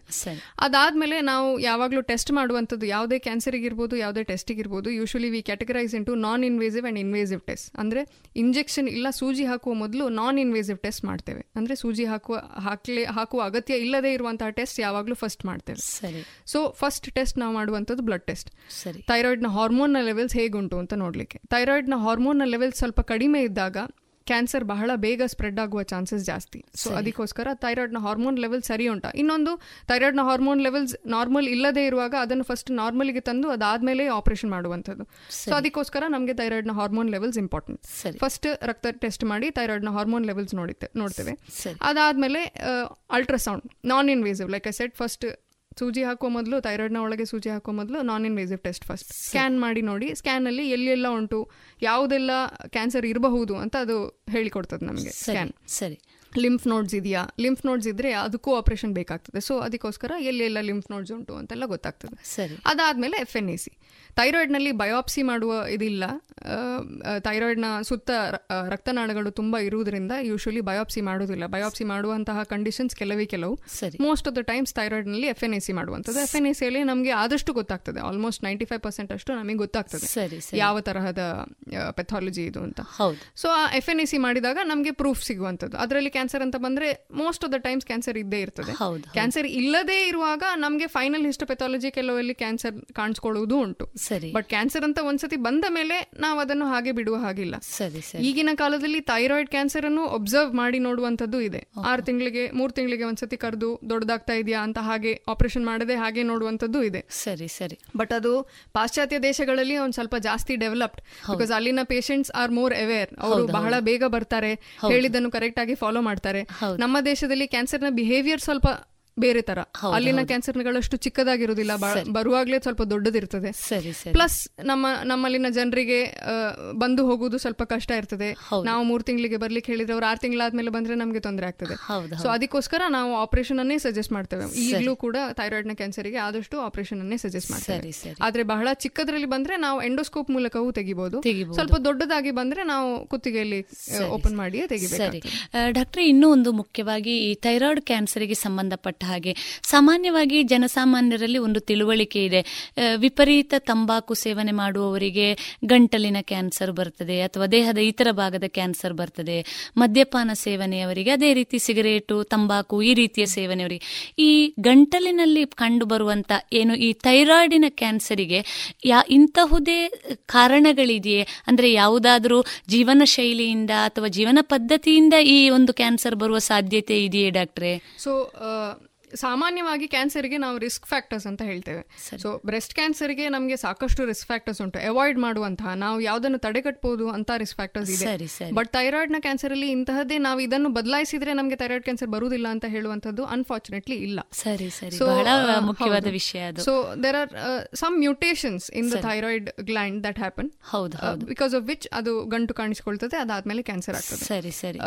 ಇನ್ನೊಂದು ಕಾರಣ ಅಂದ್ರೆ ಒಂದು ಊತ ಥೈರಾಯ್ಡ್ನಲ್ಲಿ ಊತ ಇರುವವರು ಒಂದು ಹತ್ತು ವರ್ಷ ಹದಿನೈದು ವರ್ಷ ಹಾಗೆ ಇದ್ರೆ ಕೆಲವೊಂದ್ಸತಿ long standing goitres also can turn into cancer ಸರಿ ಸರಿ. ಸೊ ಆವಾಗ ತುಂಬಾ ದಿನ ವೇಟ್ ಮಾಡಿದವರು ಹಾಗೆ ಕ್ಯಾನ್ಸರ್ಗೆ ಟರ್ನ್ ಆಗುವ ಚಾನ್ಸಸ್ ಇರ್ತದೆ. ಇನ್ನೊಂದು ನಾನು ಹೇಳಿದ್ದು ಸಾಲಿಟ್ರಿ ನೋಡ್ಯೂಲ್ ಥೈರಾಯ್ಡ್ ಅಂತ ಹೇಳ್ತೇವೆ. ಥೈರಾಯ್ಡ್ನ ಒಂದು ಭಾಗದಲ್ಲಿ ಮಾತ್ರ ಊತ ಕಾಣಿಸ್ಕೊಳ್ತದೆ. ಅದರಲ್ಲಿ ಕ್ಯಾನ್ಸರ್ ಕ್ಯಾನ್ಸರ್ ಇರುವ ಪ್ರಮೇಯ ಜಾಸ್ತಿ. ಮೂವತ್ತು ಪ್ರತಿಶತ ಅಂತ ಹೇಳ್ತೇವೆ ನಾವು. ಸೊ. ಅಂಥದ್ರಲ್ಲಿ ನಾವು ಯೂಶಲಿ ಒಬ್ಸರ್ವೇಷನ್ ಸಜೆಸ್ಟ್ ಮಾಡೋದಿಲ್ಲ ಆಪರೇಷನ್ಗೆ ಆ ಭಾಗ ತೆಗೆದು ಕಳಿಸ್ಬೇಕು ಅಂತ ಹೇಳ್ತೀವಿ. ಸರಿ. ಸೊ ಅಂತ ರೀಸನ್ಸ್ ಅಲ್ಲಿ ಕ್ಯಾನ್ಸರ್ ಬರುವ ಚಾನ್ಸಸ್ ಜಾಸ್ತಿ. ಇನ್ನೊಂದು overweight overweight is a common problem for everything ಎಲ್ಲ ಕ್ಯಾನ್ಸರ್ಗಳಿಗೂ ವೇಟ್ ಜಾಸ್ತಿ ಇರುವಂಥದ್ದು is a risk factor so. ನಾವು exercise plus diet is a big thing in cancer prevention ನಾವು ಸರಿ ಸರಿ. ಡಾಕ್ಟರ್ ಇನ್ನೂ ಒಂದು ಮುಖ್ಯವಾಗಿ ಟೊಬ್ಯಾಕೋ ಸಾರಿ ಟೊಬ್ಯಾಕೋ ಅಂತ ಹೇಳಿದ್ರಿ ನೀವು. ಟೊಬ್ಯಾಕೋ ಅಲ್ಲಿ ಥೈರಾಯ್ಡ್ ಬರುದಿಲ್ಲ ಸರಿ. ಬಟ್ ಗಂಟ್ಲಿನ. ಕ್ಯಾನ್ಸರ್ ಗಂಟ್ಲಿನ ಕ್ಯಾನ್ಸರ್ ಒಳಗಿನ. ಗಂಟ್ಲಿನ ಒಳಗಿನ ಭಾಗದ ಕ್ಯಾನ್ಸರ್ ಎಲ್ಲ ಹೌದು. ಡಾಕ್ಟರ್ ಯಾಕೆಂದ್ರೆ ಇದು ಮುಖ್ಯವಾಗಿ ಯಾಕೆ ಅತಿ ಮುಖ್ಯವಾಗ್ತದೆ ಶೋತೃ ಬಾಂಧವರಿಗೆ ಅಂತ ಹೇಳಿದ್ರೆ ಯಾವುದೇ ಒಬ್ಬ ವ್ಯಕ್ತಿ ತನಗೆ ಕಾಯಿಲೆ ಬರಬೇಕಾದ್ರೆ ಏನೋ ಒಂದು ಕಾರಣ ಇರಬೇಕು ಅಂತ ತಿಂದ್ಕೊಳ್ತಾನೆ. ಆ ಮೂಲಕ ಮಾತ್ರ ಚಿಕಿತ್ಸೆಗೆ ಕೂಡ ತೆರಳುವಂತ ಸಾಧ್ಯತೆಗಳಿದೆ. ಏನೂ ಇಲ್ಲದೆಯೂ ಕೂಡ ಹಾರ್ಮೋನ್ ವ್ಯತ್ಯಾಸದಿಂದ ಕ್ಯಾನ್ಸರ್ ಬರಬಹುದು ಅದಕ್ಕೆ ಅತಿ ಅಗತ್ಯವಾದ ಚಿಕಿತ್ಸೆ ಇದೆ ಅನ್ನೋ ತಮ್ಮ ಮಾತುಗಳು ಬಹಳ ಉಪಯುಕ್ತ ಅಂತ ಹೇಳ್ತಾ. ಡಾಕ್ಟ್ರೆ ಸಾಮಾನ್ಯವಾಗಿ ನಾವು ಇನ್ನೂ ಒಂದು ಕೇಳಿ ಬರ್ತೇವೆ. ಈ ಥೈರಾಯ್ಡಿಗೆ ಸಂಬಂಧಪಟ್ಟಂತೆ T three T C H T four ಪರೀಕ್ಷೆ ಅನ್ನುವಂಥದ್ದು ಸಾಮಾನ್ಯವಾಗಿ ವೈದ್ಯರು ಹೇಳುವಂಥದ್ದು. ಇದು ಏನು ಡಾಕ್ಟ್ರೆ? ಇದು ಯಾವುದಕ್ಕೆ ಸಂಬಂಧಪಟ್ಟಿರುವಂಥದ್ದು? ಇದ್ರ ಬಗ್ಗೆ ಒಂದಿಷ್ಟು ಮಾಹಿತಿ ನೀಡಬಹುದೇ ಸೊ ನಾನು ಹೇಳಿದ ಹಾಗೆ ಫಸ್ಟ್ ಟೆಸ್ಟ್ ನಮಗೆ ಥೈರಾಯ್ಡ್ ಪ್ರಾಬ್ಲಮ್ ಇದೆ ಅಂತ ಬಂದಾಗ ನಾವು ಫಸ್ಟ್ ಟೆಸ್ಟ್ ಮಾಡುವಂಥದ್ದು T F T T F T ಅಂದ್ರೆ T three T four T S H ಹೌದು. ಸೊ ನಾವು ಇನ್ನೂ ಒಂದು ಸ್ವಲ್ಪ ಮುಂದುವರೆದಿದ್ದೇವೆ. T S H free T three free T four ಅಂತ ಮಾಡ್ತೇವೆ. ದಟ್ ಇಸ್ ಮೋಸ್ಟ್ ಆಕ್ಯುರೇಟ್ ಅಂತ ಲೆಕ್ಕ. ಸೊ ಅದು ಮೊದಲಿನ ಕಾಲದಲ್ಲಿ ನಾವು ಎರಡು ಈಗ ಐದು ಪಾಯಿಂಟ್ ಎರಡು ಝೀರೋ ನಾಲ್ಕು ಅಂತ ನೋಡಿರ್ಬೋದು ನೀವು ರಿಪೋರ್ಟ್ ಅಲ್ಲಿ. ಸೊ ಎರಡು ಪಾಯಿಂಟಿಗೆ ಮಾತ್ರ ಸೀಮಿತ ಆಗಿತ್ತು. ಈಗ ನಾವು ನಾಲ್ಕು ಪಾಯಿಂಟ್ ನಷ್ಟು ಬರೀತೇವೆ. ಅಷ್ಟು ಅಷ್ಟು ಮುಂದುವರೆದಿದೆ ನಮ್ಮ ಟೆಸ್ಟ್ಗಳು. ಸರಿ ಸೊ ಈಗಿನ ಕಾಲದಲ್ಲಿ ನಾವು ಐದು point zero one four five ಆ ತರ ರಿಪೋರ್ಟ್ ಕೊಡ್ತಾರೆ. ಸೊ ಅಷ್ಟು ಆಕ್ಯುರೇಟ್ ಆಗಿ ರಿಪೋರ್ಟ್ ಬರುವಾಗ ನಮಗೆ ಟ್ರೀಟ್ಮೆಂಟ್ ಕೊಡುವಂಥದ್ದು ಬಹಳಷ್ಟು ಸುಲಭ. T S H is the main indicator of hypothyroidism ನಾವು ಹೈಪೋ ಅಂದ್ರೆ ಬಾಡಿಯಲ್ಲಿ ಗ್ರಂಥಿಯಲ್ಲಿ ಥೈರಾಯ್ಡ್ ಹಾರ್ಮೋನ್ ಉತ್ಪತ್ತಿ ಕಡಿಮೆ ಆಗ್ತಾ ಇದೆ ಅಂತ ನಮಗೆ ಸಸ್ಪಿಷನ್ ಇದ್ದಾಗ T S H becomes very important so. T ಎಸ್ ಎಚ್ನ ವ್ಯತ್ಯಾಸ ನಾವು ನೋಡ್ತೇವೆ. ಟಿ ಎಸ್ ಎಚ್ ಅಧಿಕ ಆಗುವಂಥದ್ದು. ಟಿ ಎಸ್ ಎಚ್ ಅಧಿಕ ಆದಾಗ ನಾವು ಹೈಪೋಥೈರಾಯ್ಡಿಸಮ್ ಅಂತ ತಿಳಿದು ಅದಕ್ಕೆ ಮಾತ್ರ ಕೊಡ್ತೇವೆ. ಸರಿ.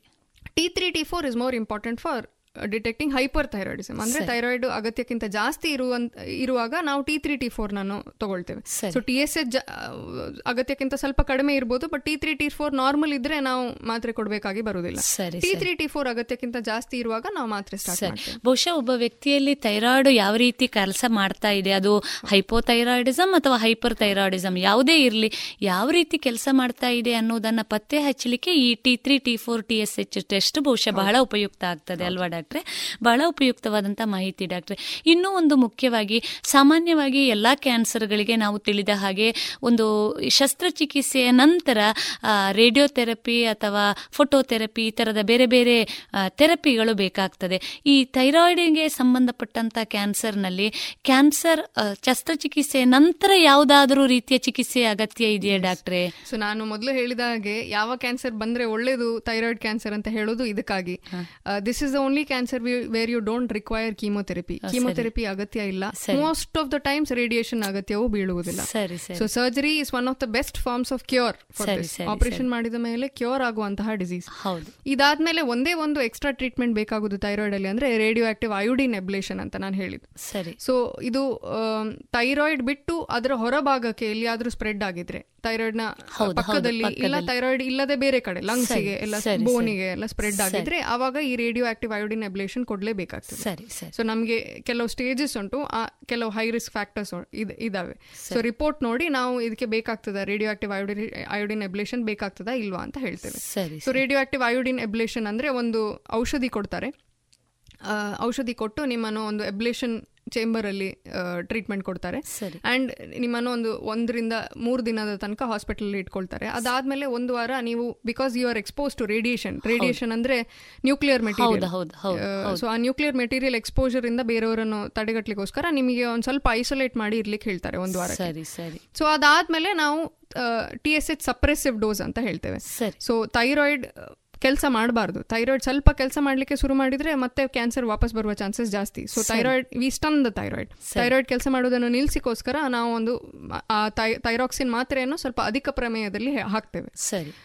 ಅಧಿಕ ಡೋಸ್ನಲ್ಲಿ ಹಾಕ್ತೇವೆ. ಸರಿ so that the cancer doesn't come back ಅದಾದ್ಮೇಲೆ ನಾವು ಅವರನ್ನು ಆರು ತಿಂಗಳಿಗೆ ಒಂದ್ಸತಿ ಪರೀಕ್ಷೆಗೆ ಬರ್ಲಿಕ್ಕೆ ಹೇಳ್ತೇವೆ ಲೈಕ್ ಎನಿ ಅದರ್ ಹೌದು ಬಹಳ ಆಶಾದಾಯಕವಾದಂತ ಉತ್ತರ ಡಾಕ್ಟರ್ ಯಾಕೆಂದ್ರೆ ಯಾವುದೇ ಒಬ್ಬ ವ್ಯಕ್ತಿಗೆ ತನಗೆ ಕ್ಯಾನ್ಸರ್ ಇದೆ ಅಂತ ಗೊತ್ತಾದ ತಕ್ಷಣ ಬಹಳವಾದಂತ ಒಂದು ರೀತಿಯ ಆಘಾತಕ್ಕೆ ಒಳಗಾಗುವಂತಹ ಪ್ರಮೇಯವೇ ಜಾಸ್ತಿ. ಆದ್ರೆ ತಮ್ಮ ಮಾತುಗಳು ಬಹಳ ಆಶಾದಾಯಕವಾಗಿದೆ ಯಾಕೆಂದ್ರೆ ಥೈರಾಯ್ಡ್ ಥೈರಾಯ್ಡ್ಗೆ ಸಂಬಂಧಪಟ್ಟಂತಹ ಯಾವುದೇ ಕ್ಯಾನ್ಸರ್ ಇದ್ರೂ ಕೂಡ ಅದಕ್ಕೆ ಸೂಕ್ತವಾದಂತ ಚಿಕಿತ್ಸೆ ಲಭ್ಯವಿದೆ.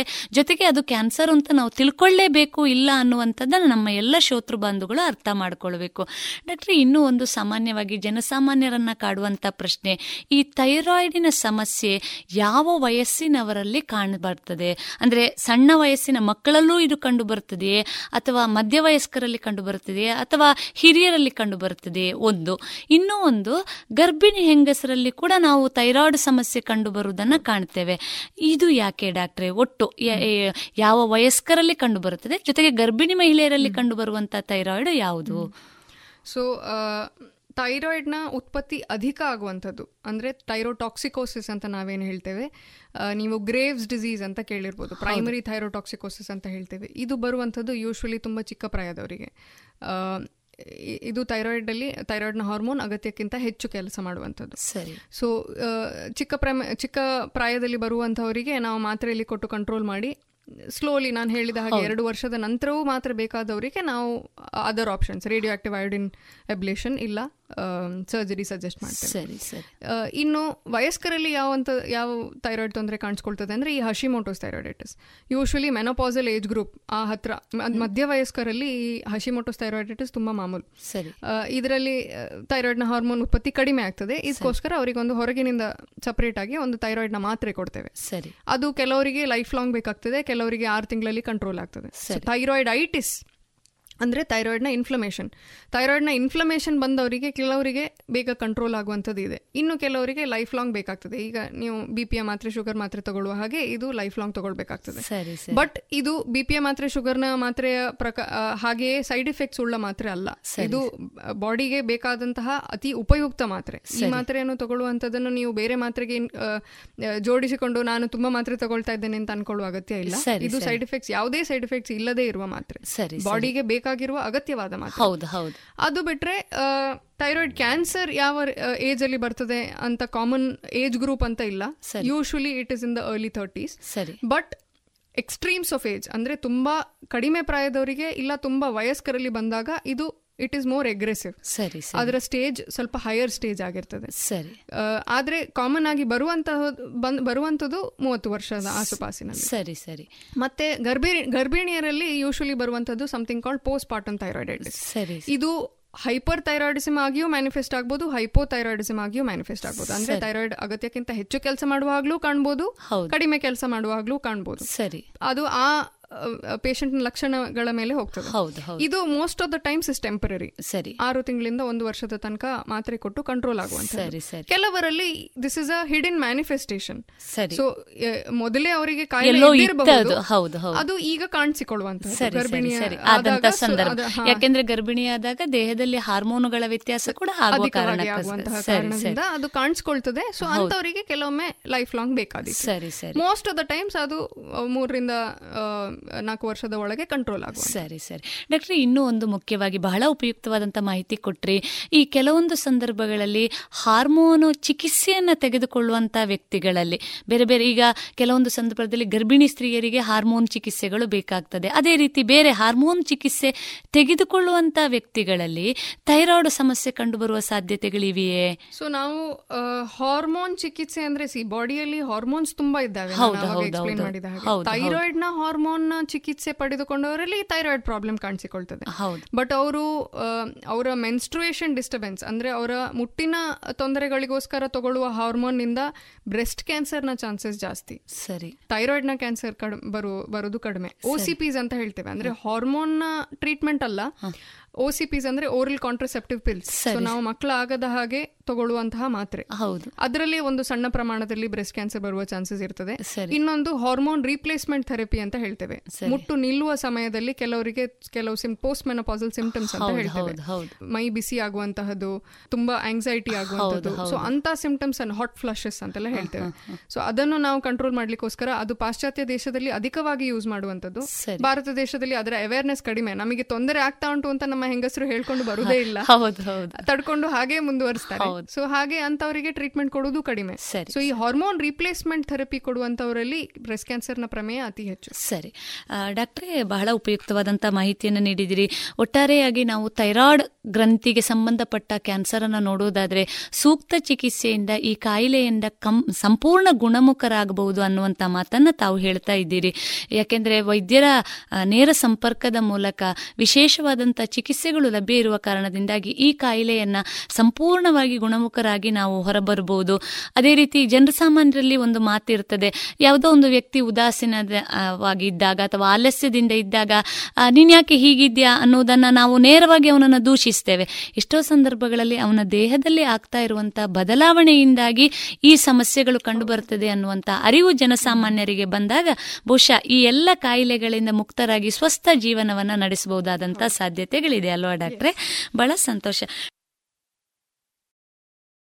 ಇದುವರೆಗೆ ವೈದ್ಯ ದೇವೋಭವ ಕಾರ್ಯಕ್ರಮದಲ್ಲಿ ಸ್ತನ ಕ್ಯಾನ್ಸರ್ ಹಾಗೂ ಎಂಡೋಕ್ರೈನ್ ಸರ್ಜನ್ ಆಗಿರುವ ಡಾಕ್ಟರ್ ಸ್ಮಿತಾ ಎಸ್ ರಾವ್ ಅವರೊಂದಿಗಿನ ಸಂದರ್ಶನವನ್ನ ಕೇಳಿದಿರಿ. ಇನ್ನು ಮುಂದುವರಿದ ಸಂದರ್ಶನದ ಮಾತುಕತೆ ಮುಂದಿನ ಶನಿವಾರದ ವೈದ್ಯತೆಯೋಭವ ಕಾರ್ಯಕ್ರಮದಲ್ಲಿ ಕೇಳೋಣ.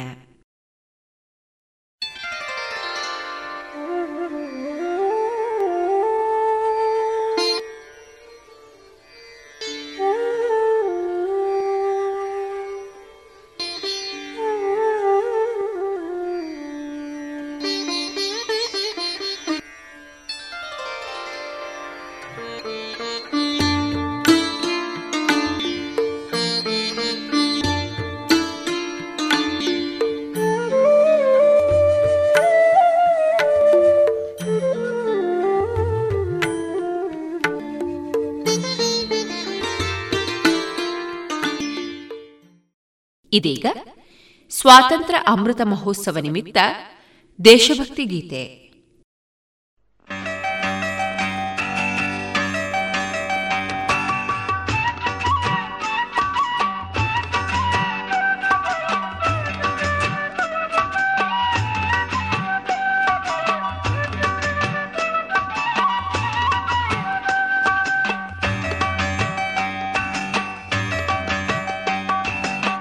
धरती की शान। धरती की शान तू है मन की संतान, तेरी मुट्ठियों में बंद तूफ़ान है रे। मनुष्य तो बड़ा महान है, बोल मनुष्य तो बड़ा महान है। मनुष्य तो बड़ा महान है, बोल मनुष्य तो बड़ा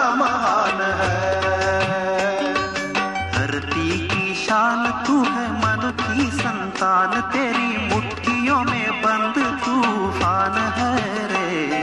मनुष्य तो बड़ा महान है, बोल मनुष्य तो बड़ा महान है, मनुष्य तो बड़ा महान है, बोल मनुष्य तो बड़ा महान है।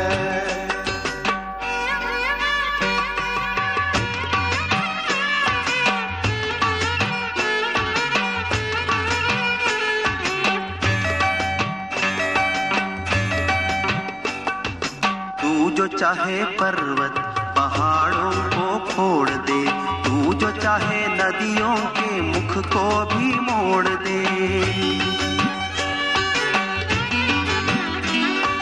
तू जो चाहे माटी से अमृतनी तोड़ दे, तू जो चाहे धरती को अंबर से जोड़ दे, अमर तेरे प्राण।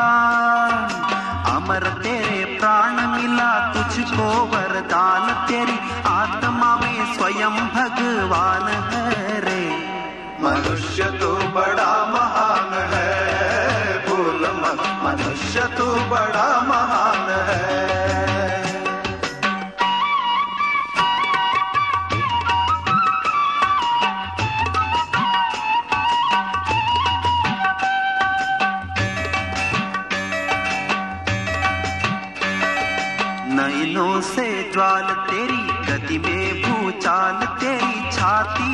छुपा महाकाल है।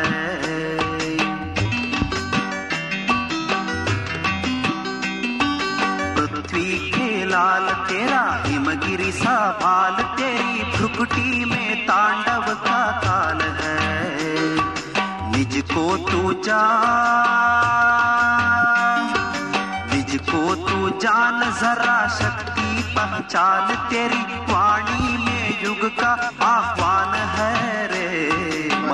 तो बड़ा महान है। बोल मत, मनुष्य तो बड़ा महान है।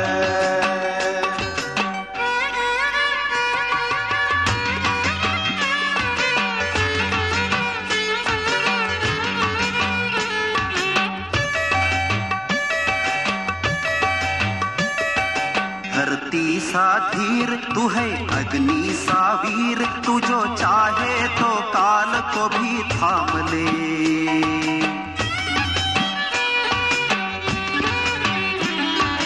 पापों का प्रलय रुके पशुता का शीश झुके तू जो अगर हिम्मत से काम ले गुरु सामति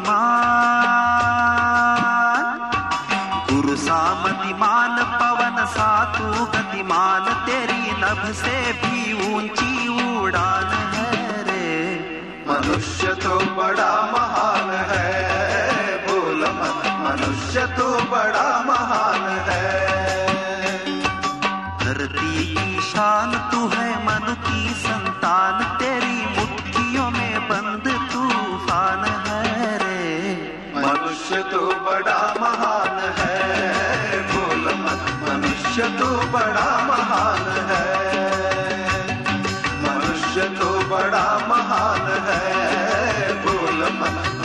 तो बड़ा महान है। धरती की शान तू है, मन की संतान, तेरी मुट्ठियों में बंद तूफ़ान है रे। मनुष्य तो बड़ा महान है, बोल मत। मनुष्य तो बड़ा महान है। मनुष्य तो बड़ा महान है, बोल मत। मनुष्य तो बड़ा महान है।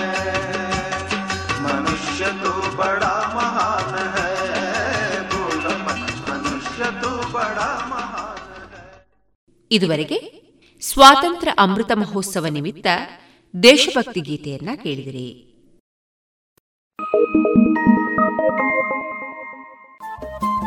ರೇಡಿಯೋ ಪಾಂಚಜನ್ಯ ತೊಂಬತ್ತು ಬಿಂದು ಎಂಟು ಎಫ್ಎಂ ಸಮುದಾಯ ಬಾನುಲಿ ಕೇಂದ್ರ ಪುತ್ತೂರು. ಇದು ಜೀವ ಜೀವದ ಸ್ವರ ಸಂಚಾರ.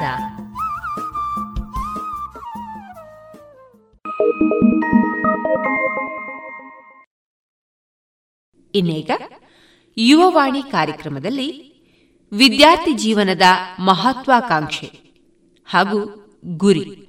ಈ ವಿಚಾರವಾಗಿ ಕೌಶಲ್ಯಾಭಿವೃದ್ಧಿ ತರಬೇತುದಾರರಾದ ಶ್ರೀಯುತ ವೇಣುಗೋಪಾಲ್ ಅವರಿಂದ ಸಂವಾದವನ್ನ ಕೇಳೋಣ. ನಮಸ್ತೆ, ನನ್ನ ಹೆಸರು ವೇಣುಗೋಪಾಲ್ ಅಂತ.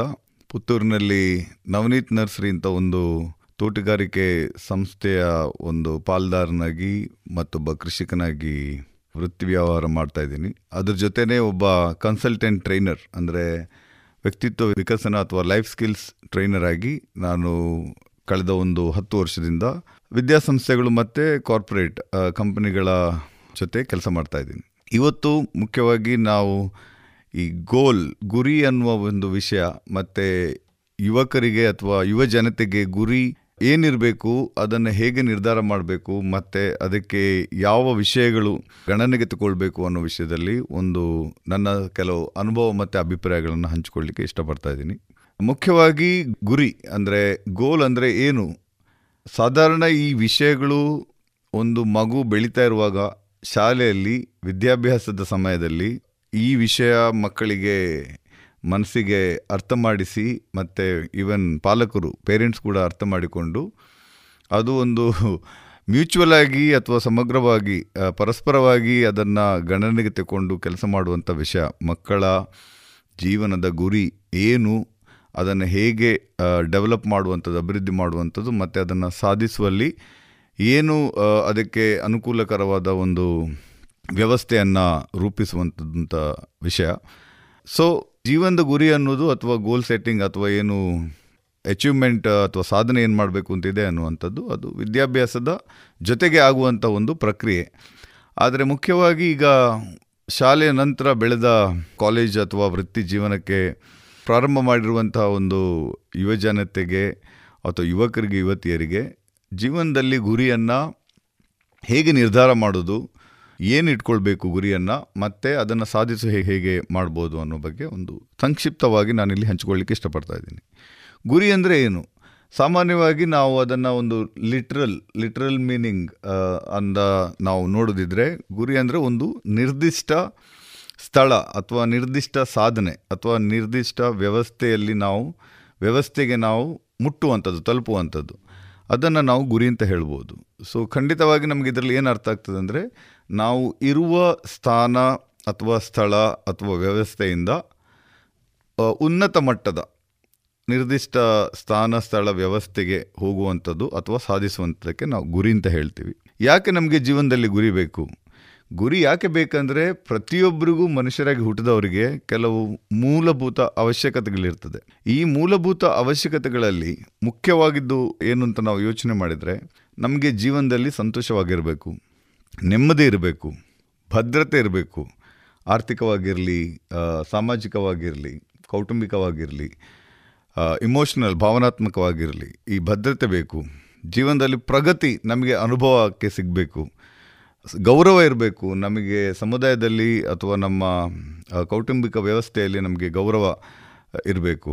ಮತ್ತು ಪ್ರತಿದಿನ ನಮಗೆ ಈ ಜಗತ್ತನ್ನು ಫೇಸ್ ಮಾಡಲಿಕ್ಕೆ ಮತ್ತು ಇದರಲ್ಲಿ ನಾವು ತೊಡಗಿಸ್ಕೊಳ್ಳಿಕ್ಕೆ ನಮಗೆ ಒಂದು ಒಂದು ರೀತಿಯ ಪ್ರೇರಣೆ ಬೇಕು. ಹಾಗೆ ಇದರೆಲ್ಲರ ಜೊತೆ ನಮಗೆ ಒಂದು ಜೀವನದಲ್ಲಿ ತೃಪ್ತಿ ಬೇಕು. ಇದು ನಮ್ಮ ಜೀವನದ ಅವಶ್ಯಕತೆಯಲ್ಲಿ ಒಂದು ಭಾಗ. ಈ ಸಂತೋಷ, ನೆಮ್ಮದಿ ಭದ್ರತೆ ಅಥವಾ ಪ್ರೇರಣೆ ಏನಿದೆ. ಇದು ನಮಗೆ ಸಿಗಬೇಕು ಅಂತ ಇದ್ದರೆ ಮತ್ತು ಇದನ್ನು ನಾವು ನಿರಂತರವಾಗಿ ಆಸ್ವಾದಿಸ್ಕೊಂಡು ಬದುಕಬೇಕು ಅಂತ ಇದ್ದರೆ ನಮಗೆ ಒಂದು ನಿರ್ದಿಷ್ಟವಾದ ಗುರಿ ಅನ್ನೋದು ಬೇಕು. ಸೊ ನಾವು ಯಾವಾಗ ಗುರಿ ಇಟ್ಕೊಂಡು ಆ ನಿರ್ದಿಷ್ಟ ಸಾಧನೆ ಮಾಡೋ ಉದ್ದೇಶದಿಂದ ನಾವು ನಮ್ಮ ಮನಸ್ಸನ್ನು, ನಮ್ಮ ಕೆಲಸವನ್ನು ಆ ಕಡೆ ನಾವು ಗಮನ ಕೊಡ್ತೀವಿ. ಆಗ ಸಾಮಾನ್ಯವಾಗಿ ಆ ಪ್ರಕ್ರಿಯೆಯಿಂದ ನಮಗೆ ಈಗ ಹೇಳಿದಂಥ ಏನು ನಮ್ಮ ಉದ್ದೇಶಗಳಿದೆ ಅಥವಾ ಒಂದು ಸಾಮಾನ್ಯ ಜೀವನದಲ್ಲಿ ನಮಗೆ ಅತಿ ಅವಶ್ಯಕತೆ ಆಗಿರುವಂಥ ಈ ಸಂತೋಷ, ನೆಮ್ಮದಿ, ಗೌರವ ಅಥವಾ ಪ್ರೇರಣೆ ಅಥವಾ ತೃಪ್ತಿ ಏನಿದೆ, ಅದು ನಮಗೆ ಸಿಗಲು ಅಥವಾ ನಮಗೆ ಅದನ್ನು ಸಾಧಿಸಲು ಆಗ್ತದೆ ಅನ್ನುವ ಒಂದು ಉದ್ದೇಶದಿಂದ ನಮಗೆ ಗುರಿ ಬೇಕು. ಸೊ ಈ ನಮಗೆ ಜೀವನದಲ್ಲಿ ಬೇರೆ ಬೇರೆ ವಿಚಾರದಲ್ಲಿ ಬೇರೆ ಬೇರೆ ಗುರಿ ಇರ್ಬೋದು. ಅಂದರೆ ಆರ್ಥಿಕವಾಗಿ, ಆರೋಗ್ಯವಾಗಿ, ಕೌಟುಂಬಿಕವಾಗಿ, ವಿದ್ಯಾಭ್ಯಾಸದ ದೃಷ್ಟಿಯಿಂದ ಯಾವುದೇ ಒಂದು ಜೀವನದ ಒಂದು ಭಾಗವನ್ನು ತಗೊಂಡ್ರೂ ನಮಗೆ ಪ್ರತಿಯೊಂದು ವಿಷಯದಲ್ಲೂ ಗುರಿಯನ್ನು ನಿರ್ಧಾರ ಮಾಡಲಿಕ್ಕೆ ಆಗ್ತದೆ ಮತ್ತು ಮಾಡಬೇಕು. ಮತ್ತು ಅದಕ್ಕೆ ಪೂರಕವಾಗಿ ನಾವು ಕೆಲಸ ಮಾಡುವಂಥದ್ದು. ಸೊ ಇವತ್ತು ಈ ಒಂದು ಮಾತುಕತೆಯಲ್ಲಿ ನಾವು ನಿರ್ದಿಷ್ಟವಾದ ಯಾವುದೇ ಒಂದು ಗುರಿಗಳನ್ನು ನಾವು ಮಾತನಾಡದೆ ಜನರಲ್ ಆಗಿ ನಮಗೆ ಜೀವನದಲ್ಲಿ ಗುರಿಯನ್ನು ಒಂದು ಗುರುತಿಸುವುದು ಮತ್ತು ಸಾಧಿಸುವ ಬಗ್ಗೆ ನಾವು ಮುಖ್ಯವಾಗಿ ಗಣನೆಗೆ ತಗೊಳ್ಬೇಕಾದಂಥ ವಿಷಯಗಳನ್ನು ಹಂಚ್ಕೊಳ್ಳಿ ಹಂಚ್ಕೊಳ್ತಾ ಇದ್ದೇನೆ. ಸೊ ಯಾವ ವಿಷಯಗಳನ್ನು ನಾವು ಗಣನೆಗೆ ತಗೋಬೇಕು? ಇದು ಈಗಾಗಲೇ ನಾನು ಹೇಳಿದಾಗೆ ಒಂದು ಮಗುವಿಗೆ ಬೆಳೀತಾ ಇರುವಾಗ, ಮತ್ತು ಶಾಲೆಯಲ್ಲಿ ಕಲಿತಾ ಇರುವಾಗ, ಸಾಧಾರಣವಾಗಿ ಇದನ್ನೆಲ್ಲ ನಾವು ನೋಡಲಿಕ್ಕೆ ಮತ್ತು ಅನುಭವಕ್ಕೆ ಕಾಣುವಂಥ ವಿಷಯಗಳು. ಅದನ್ನು ನಾವು ಸಂಬಂಧಪಟ್ಟವರು ಅಂದರೆ ಆ ಮಕ್ಕಳಿರ್ಬೋದು ಅಥವಾ ಯುವಕರು ಯುವತಿಯರು ಇರ್ಬೋದು ಅಥವಾ ಪಾಲಕರಿರ್ಬೋದು ವಿದ್ಯಾಸಂಸ್ಥೆಯಲ್ಲಿರುವಂತಹ ಟೀಚರ್ಸ್ ಇರ್ಬೋದು ಎಲ್ರಿಗೂ ಇದು ಸಂಬಂಧಪಟ್ಟ ವಿಷಯ. ಆ ಆ ಮಕ್ಕಳ ಅಥವಾ ಆ ಪರ್ಟಿಕ್ಯುಲರ್ ವ್ಯಕ್ತಿಯ ಆಸಕ್ತಿ, ಅಭಿರುಚಿ ಮತ್ತು ಆಕಾಂಕ್ಷೆ interest taste or desire or ಆಕಾಂಕ್ಷೆ ಅಂದರೆ ಆಸ್ಪಿರೇಷನ್ ಫಸ್ಟಿಗೆ ಯಾವುದೇ ವ್ಯಕ್ತಿಗೆ ಅಥವಾ ನಮಗೆ ಮೂಲಭೂತವಾಗಿ ನಮ್ಮ ಒಳಗಡೆ ಒಂದು ಆಸಕ್ತಿ, ಅಭಿರುಚಿ ಅಂತ ಇರ್ತದೆ. ಅದನ್ನು ಗುರುತಿಸುವಂಥದ್ದು. ಅದು ಸ್ವತಃ ಅಥವಾ ಇನ್ನೊಬ್ಬರಿಂದ. ಇನ್ನೊಬ್ಬರಿಂದ ಕೇಳಿ ಗುರುತಿಸುವಂಥದ್ದು. ಅದರ ಜೊತೆ ನಮಗೆ ಕೌಶಲ್ಯ ಬೇಕು. ಕೌಶಲ್ಯ ಇರ್ತದೆ ಮತ್ತು ಕೌಶಲ್ಯವನ್ನು, ಆ ಆಸಕ್ತಿಗಳನ್ನು ಅಥವಾ ಆಕಾಂಕ್ಷೆಯನ್ನು ಪೂರೈಸಲಿಕ್ಕೆ ಏನು ಕೌಶಲ್ಯಗಳು ಬೇಕು, ಅದನ್ನು ಐಡೆಂಟಿಫೈ ಮಾಡಿ, ಅದನ್ನು ಡೆವಲಪ್ ಮಾಡುವಂಥದ್ದು, ವಿಕಸನ ಮಾಡುವಂಥದ್ದು. ಸೊ ಗುರುತಿಸುವುದು ಮತ್ತೆ ವಿಕಸನ ಮಾಡುವಂಥದ್ದು, ಕೌಶಲ್ಯಗಳು, ಸಾಮರ್ಥ್ಯಗಳು.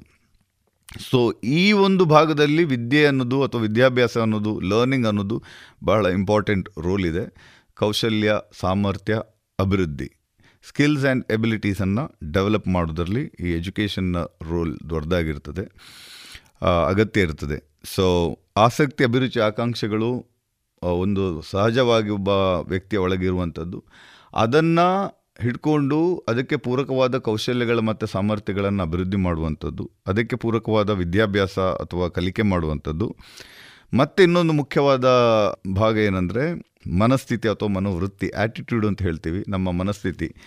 ಎರಡನ್ನು ಸೇರಿಸಿಕೊಂಡು ಆಸಕ್ತಿ ಮತ್ತು ಕೌಶಲ್ಯಗಳನ್ನು ಸೇರಿಸಿಕೊಂಡು ಅದನ್ನು ಉಪಯೋಗ ಮಾಡುವಲ್ಲಿ ಅಥವಾ ಕಾರ್ಯಪ್ರವೃತ್ತರಾಗುವಲ್ಲಿ ಅತೀ ಅಗತ್ಯವಾಗಿ ನಮಗೆ ಪ್ರಭಾವ ಬೀರುವಂಥದ್ದು ನಮ್ಮ ಮನೋವೃತ್ತಿ ಅಥವಾ ನಮ್ಮ ಆ್ಯಟಿಟ್ಯೂಡ್ ಸೊ ಈ ಮೂರು ವಿಷಯಗಳು ನಾವು ಗಣನೆಗೆ ತಗೊಂಡಾಗ ಅದರ ಜೊತೆ ಪೂರಕವಾದಂತಹ ಪರಿಸರ ನಮಗೆ ಸಿಗುವ ಹಾಗೆ ಅಥವಾ ಇರುವ ಹಾಗೆ ನಾವು ಗಮನ ಕೊಟ್ಟಾಗ ನಮ್ಮ ಗುರಿಯನ್ನು ಸಾಧಿಸಲು ನಮಗೆ ಸುಲಭವಾಗ್ತದೆ ಮತ್ತು ಈ ವಿಷಯಗಳು ಅದಕ್ಕೆ ಪ್ರಭಾವ ಬೀರ್ತದೆ.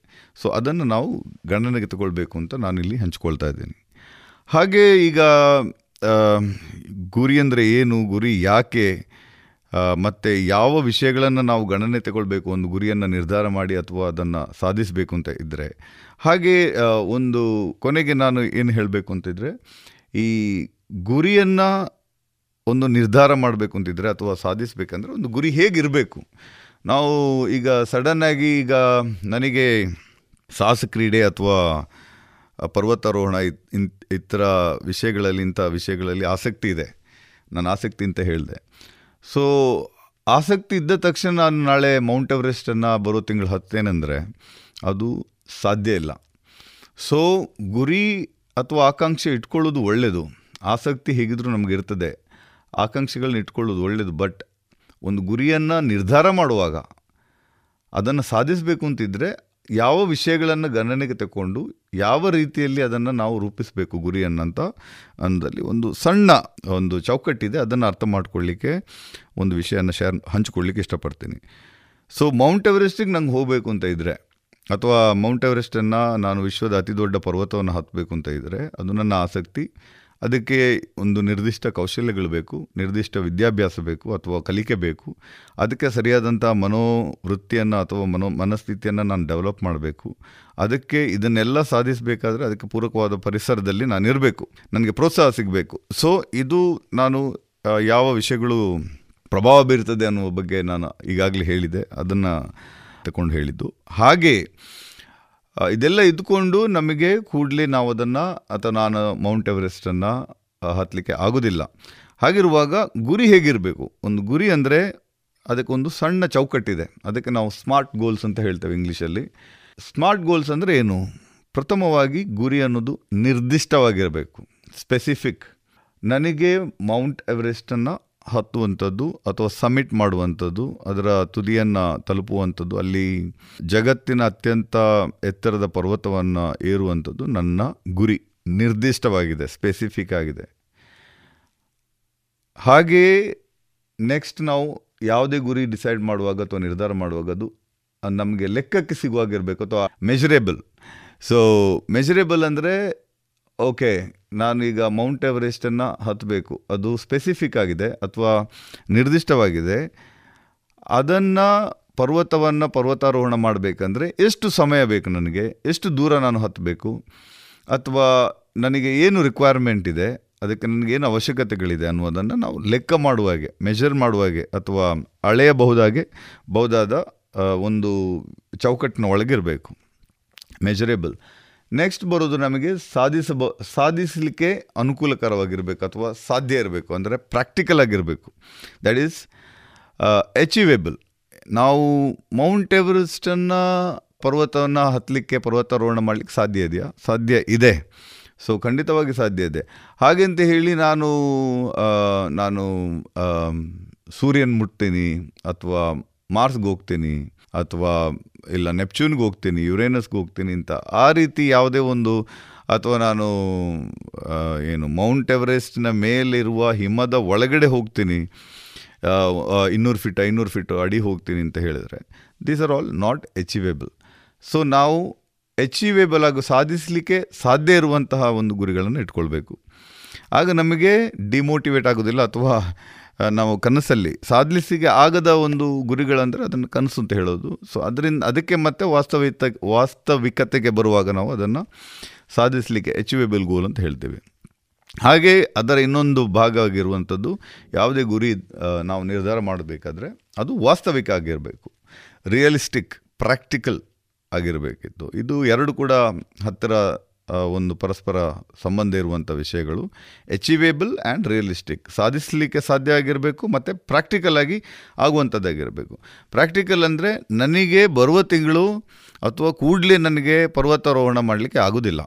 ಅಥವಾ ಚಳಿಗಾಲದಲ್ಲಿ ಅಲ್ಲಿ ಏನು ಅವಲಾಂಶ್ ಅಂತ ಹೇಳ್ತೀವಿ ಅಥವಾ ಟೆಂಪರೇಚರ್ ಬಹಳ ಮನುಷ್ಯನಿಗೆ ಹೋಗ್ಲಿಕ್ಕೆ ಆಗದಂಥ ಟೆಂಪರೇಚರ್ ಇರುವಾಗ ನಾನು ಅಲ್ಲಿಗೆ ಪರ್ವತಾರೋಹಣ ಮಾಡ್ತೀನಿ ಅಂದರೆ ಆಗೋದಿಲ್ಲ. ಸೊ ಪ್ರಾಕ್ಟಿಕಲ್ ಆಗಿರಬೇಕು ರಿಯಲಿಸ್ಟಿಕ್ ಆಗಿರಬೇಕು. ಮತ್ತು ಕೊನೆಯದಾಗಿ ಯಾವುದೇ ಗುರಿಯನ್ನು ನಾವು ನಿಗದಿಪಡುವಾಗ ಒಂದು ಸಮಯದ ಪರಿಮಿತಿ ಇರಬೇಕು. ಟೈಮ್ ಬೌಂಡ್ ಆಗಿರಬೇಕು. ಸೊ ನಿರ್ದಿಷ್ಟವಾಗಿರಬೇಕು, ಲೆಕ್ಕ ಮಾಡಲಿಕ್ಕೆ ಲೆಕ್ಕಕ್ಕೆ ಸಿಗುವಾಗಿರಬೇಕು, ಸಾಧಿಸಲಿಕ್ಕೆ ಪ್ರಾಕ್ಟಿಕಲ್ ಆಗಿರಬೇಕು ವಾಸ್ತವಿಕವಾಗಿರಬೇಕು, ಮತ್ತು ಒಂದು ಸಮಯದ ಪರಿಮಿತಿ ಒಳಗಿರಬೇಕು. ಯಾಕೆಂದರೆ ಈಗ ಅದೇ ಪರ್ವತಾರೋಹಣವನ್ನು ನಾನು ಒಂದು ತಿಂಗಳಲ್ಲಿ ಮಾಡಲಿಕ್ಕೆ ಆಗೋದಿಲ್ಲ. ಅದು ಪ್ರಾಕ್ಟಿಕಲ್ ಅಲ್ಲ ಅಂತ ಗೊತ್ತಾಯಿತು, ವಾಸ್ತವಿಕ ಅಲ್ಲ ಅಂತ. ಆದರೆ ಒಂದು ವರ್ಷ ನಾನು ಅದಕ್ಕೆ ಬೇಕಾದ ಸ್ಕಿಲ್ಸನ್ನು ಕೌಶಲ್ಯವನ್ನು ಡೆವಲಪ್ ಮಾಡಿ, ನನ್ನ ಎಬಿಲಿಟೀಸನ್ನು ಡೆವಲಪ್ ಮಾಡಿಕೊಂಡು, ಮತ್ತು ಅದಕ್ಕೆ ಬೇಕಾದ ಕಲಿಕೆಯನ್ನು ಮಾಡಿಕೊಂಡು, ನನ್ನ ಆರೋಗ್ಯವನ್ನು ವೃದ್ಧಿಸಿಕೊಂಡು, ಮತ್ತು ಅದಕ್ಕೆ ಬೇಕಾದ ಮಾಹಿತಿಯನ್ನು ಪಡೆದುಕೊಂಡು, ಮತ್ತು ಅದಕ್ಕೇನು ಪ್ರೊಸೀಜರ್ಸ್ ಇದೆ? ಬೇಕಾದಷ್ಟು ಅದಕ್ಕೆ ಬೇರೆ ಬೇರೆ ಪ್ರೊಸೀಜರ್ಸ್ ಇದೆ. ನಾವು, ನಾನೊಬ್ಬ ಒಬ್ಬ ಮೌಂಟ್ ಎವರೆಸ್ಟ್ ಪರ್ವತ ಪರ್ವತಾರೋಹಣ ಮಾಡಬೇಕು ಅಂತ ಇದ್ದರೆ ಆ ಪ್ರೊಸೀಜರಿಗೆ ಬೇಕಾದ ಎಲ್ಲ ವ್ಯವಸ್ಥೆಯನ್ನು ಮಾಡಿಕೊಂಡು ಒಂದು ನಿರ್ದಿಷ್ಟ ಸಮಯದ ಒಳಗೆ, ಅಂದರೆ ಒಂದು ವರ್ಷದ ಒಳಗೆ ಅಥವಾ ಎರಡು ವರ್ಷದೊಳಗೆ ನಾನು ಅದನ್ನು ಸಾಧಿಸಬೇಕು ಅಂತ ನಾನು ನಿರ್ಧಾರ ಮಾಡಿದರೆ ಅಂಥ ಗುರಿಯನ್ನು ನಾವು ಸಾಧಿಸಲಿಕ್ಕೆ ಸಾಧ್ಯ ಉಂಟು. ನಾನು ಹದಿನೈದು ವರ್ಷ ನಂತರ ಅಥವಾ ಇಪ್ಪತ್ತು ವರ್ಷ ನಂತರ ಯಾವಾಗಾದರೂ ಒಮ್ಮೆ ನಾನು ಮೌಂಟ್ ಎವರೆಸ್ಟ್ಗೆ ಹೋಗ್ತೀನಿ ಅಂದರೆ ಅದು ಕನಸಾಗಿ ಅಥವಾ ಒಂದು ಆಶಾವಾದವಾಗಿ ಉಳಿತದೆ ಬಿಟ್ಟರೆ ಅದನ್ನು ಗುರಿ ಅಂತ ಹೇಳಲಿಕ್ಕೆ ಆಗೋದಿಲ್ಲ. ಸೊ ಇದರಿಂದ ನಾವು ಒಂದು ಗುರಿ ನಿಗದಿ ಮಾಡುವಾಗ ಈ ವಿಷಯಗಳನ್ನು ಗಣನೆಗೆ ತಗೊಂಡು ನಿರ್ದಿಷ್ಟವಾಗಿರಬೇಕು ಮೆಜರ್ ಮಾಡುವಾಗಿರಬೇಕು ಅಳೆಯಬಹುದಾಗಿ ಲೆಕ್ಕ ಲೆಕ್ಕಕ್ಕೆ ಸಿಗುವಾಗಿರಬೇಕು ಅಥವಾ ಸಾಧಿಸಲಿಕ್ಕೆ ಸಾಧ್ಯವಾಗಿರಬೇಕು ಮತ್ತು ವಾಸ್ತವಿಕವಾಗಿರಬೇಕು ಮತ್ತು ಸಮಯದ ಚೌಕಟ್ಟಿನ ಒಳಗೆ ಅದನ್ನು ನಿರ್ಧಾರ ಮಾಡುವಂತಿರಬೇಕು. ಈ ವಿಷಯಗಳನ್ನು ಗಣ, ಗಣನೆಗೆ ತಗೊಂಡು ನಮ್ಮ ಗುರಿಗಳನ್ನು ಗುರಿಯನ್ನು, ಜೀವನದ ಗುರಿ ಅಥವಾ ವೃತ್ತಿ ಗುರಿ ಅಥವಾ ಯಾವುದೇ ಒಂದು ಗುರಿಯನ್ನು ನಾವು ನಿರ್ಧಾರ ಮಾಡಬಹುದು. ಸೊ ಅದರಿಂದಾಗಿ ಕೊನೆಗೆ ನಾನು ಏನು ಹೇಳಬೇಕು ಅಂದರೆ ಇದರೆಲ್ಲರ ಜೊತೆ ನಮಗೆ ನಾವು ಗುರಿ ಯಾಕೆ ಅಂತ ಅನ್ನೋದನ್ನು ನಾವು ಮೊದಲೇ ಹಂಚ್ಕೊಂಡಿದ್ದೇನೆ. ಸಂತೋಷವಾಗಿರಲಿಕ್ಕೆ ನೆಮ್ಮದಿ ಇರುವುದು, ಭದ್ರತೆ, ಭದ್ರತೆಯ ಭಾವನೆ ಇರುವುದು, ಪ್ರಗತಿ ಜೀವನದಲ್ಲಿ ಬರೋದು ಅಥವಾ ಗೌರವ ಸಾಧಿಸುವುದು, ಇದೆಲ್ಲ ನಮಗೆಲ್ಲರಿಗೂ ಸಾಮಾನ್ಯವಾಗಿ ಇರುವಂತಹ ಒಂದು ಆಕಾಂಕ್ಷೆ ಅಥವಾ ಒಂದು ಅವಶ್ಯಕತೆ.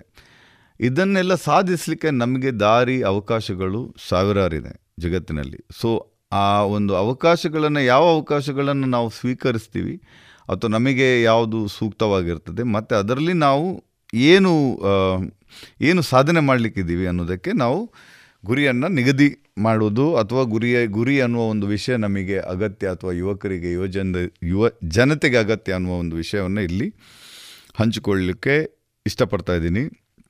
ಮುಖ್ಯವಾಗಿ ಇದರ ಎಲ್ಲರ ಜೊತೆ ನಮ್ಮ ವಿಲ್ ಪವರ್ ಸಂಕಲ್ಪ ಶಕ್ತಿ, ನಮ್ಮ ದೃಢತೆ, ಅದನ್ನು ಒಂದು ಆ್ಯಸ್ ಅ ಒಂದು ಒಬ್ಬ ವ್ಯಕ್ತಿಯಾಗಿ ನಮ್ಮ, ಮತ್ತೆ ನಮ್ಮ ಗುರಿಯ ಮತ್ತು ನಮ್ಮ ಸಂಬಂಧ ಏನಿದೆ, ಅದು ಅಷ್ಟು ದೃಢವಾಗಿರಬೇಕು. ಯಾವುದೇ ಸಂದರ್ಭದಲ್ಲಿ ಅಥವಾ ಯಾವುದೇ ಪ್ರಭಾವದಲ್ಲಿ ಅದು ಬದಲಾಗದಾಗಿರಬೇಕು.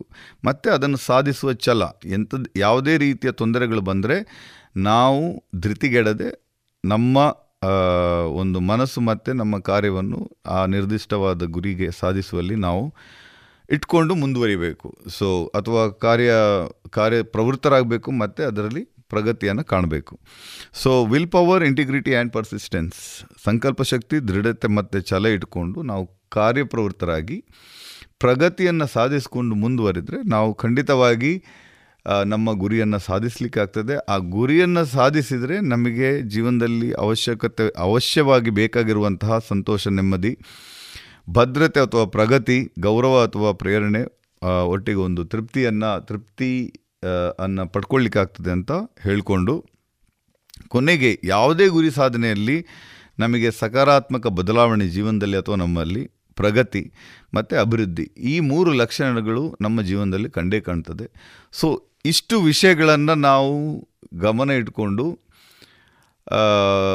ನಾವು ಅದನ್ನು ದಿನನಿತ್ಯ ಜೀವನದಲ್ಲಿ ಅದನ್ನು ನಮ್ಮ ಪ್ರತಿಯೊಬ್ಬರ ಗುರಿ ಅಥವಾ ಪ್ರತಿಯೊಬ್ಬರ ಜೀವನ ಒಂದೇ ರೀತಿ ಇರೋದಿಲ್ಲ ಸೊ ಅವರವರ ಆಸಕ್ತಿ, ಅಭಿರುಚಿಗಳು ಬೇರೆ ಬೇರೆ ಇರ್ತದೆ. ಸೊ ಅವರವರ ಆಸಕ್ತಿ, ಅಭಿರುಚಿಗಳಿಗೆ ಅನುಗುಣವಾಗಿ ಈ ವಿಷಯಗಳನ್ನು ನಾವು ಗಣನೆಗೆ ತಗೊಂಡು, ಗಮನಕ್ಕೆ ತಗೊಂಡು ನಾವು ಕಾರ್ಯಪ್ರವೃತ್ತರಾದರೆ ನಮ್ಮ ಜೀವನದ ಗುರಿಯನ್ನು ನಾವು ಸಾಧಿಸಿ ನಮಗೆ ಬೇಕಾಗಿರುವಂತಹ ಒಂದು ಏನು ಸಾಧನೆಗಳನ್ನು ಮಾಡ್ಬೋದು ಅನ್ನೋದು ಸಣ್ಣ ಒಂದು ಅಭಿಪ್ರಾಯ ಅಥವಾ ಒಂದು ಯೋಚನೆಗಳನ್ನು ಏನು ಶೇರ್ ಮಾಡಿದ್ದೇನೆ ಇದರ ಮುಖ್ಯ ಉದ್ದೇಶ. ಅವಕಾಶಕ್ಕೆ ಪಾಂಚಜನ್ಯ ರೇಡಿಯೋ ಅವರಿಗೆ ಧನ್ಯವಾದ ಸಮರ್ಪಿಸ್ತಾ ಹಾಗೆ ಈಗಾಗಲೇ ಹೇಳಿದಾಗೆ ತೋಟಗಾರಿಕೆ ಮತ್ತು ಕೃಷಿ ಸಂಬಂಧ ನಾವು ಅಭಿವೃದ್ಧಿ ಮಾಡಬೇಕು ಮತ್ತು ನಮ್ಮ ಗುರಿಯನ್ನು ಅದರಲ್ಲಿ ನಾವು ನಿರ್ಧಾರ ಮಾಡಿ ಈ ನಮ್ಮ ಪ್ರದೇಶಕ್ಕೆ ಸೂಕ್ತವಾದ ಎಲ್ಲ ಬೆಳೆಗಳನ್ನು ಬೆಳೆಸಿ ಪ್ರಯೋಗ ಮಾಡಿ ಅದನ್ನು ಪ್ರಚಾರ ಮತ್ತು ಪ್ರಮೋಷನ್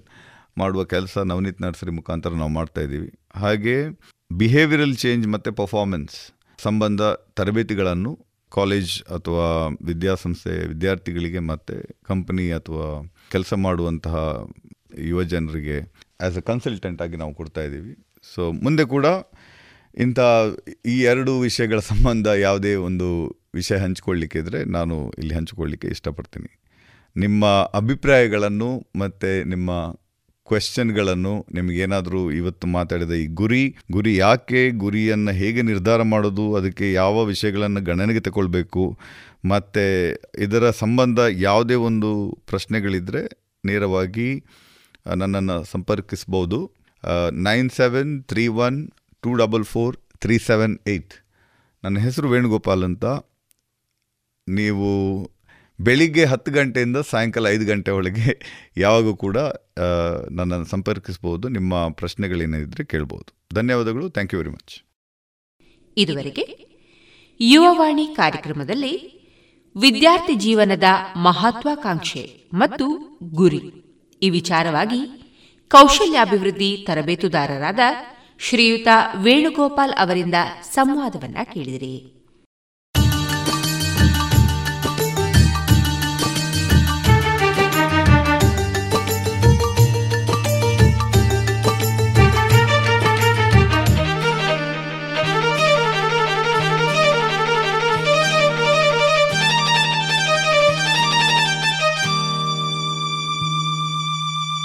ಮೊರೆಯುವ ಕಡಲೇ ತೆರೆಗಳ ನಿಲ್ಲಿಸು.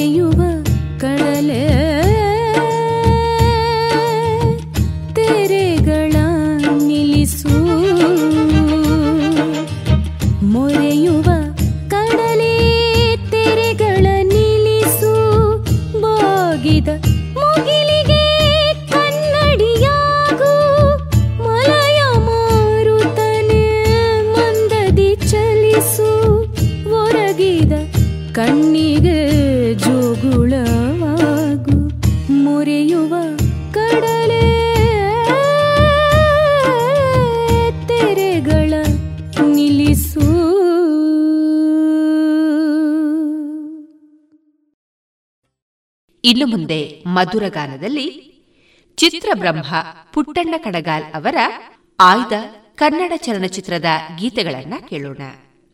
ಹಾಡು S P Balasubrahmanyam, P Jayachandran, S Janaki, doctor P B Srinivas ಮತ್ತು ವಾಣಿ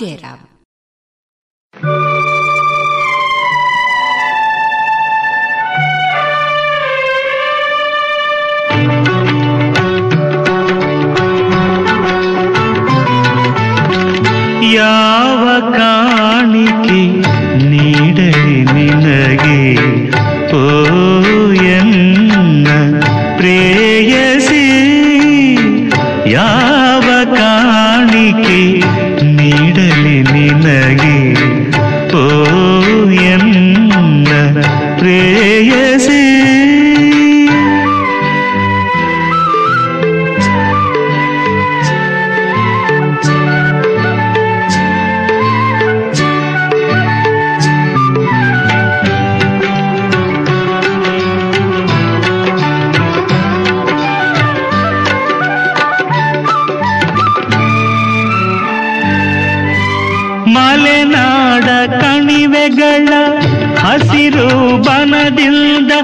ನಿನಗಾಗಿ ಗಿಳಿಬೊಂದ ನಾ ತರಲಾರೆ.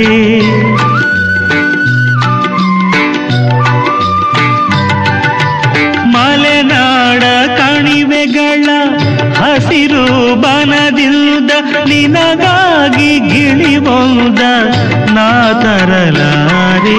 ಸಾಗರದ ಅಲೆಗಳಲ್ಲಿ ಕುಯ್ಯಾಲೆ ಸಾಗರದ ಅಲೆಗಳಲ್ಲಿ ಉಯ್ಯಾಲೆ ಆಡಿರುವ ಹಂಸನಾವ್ಯಯ ನಾ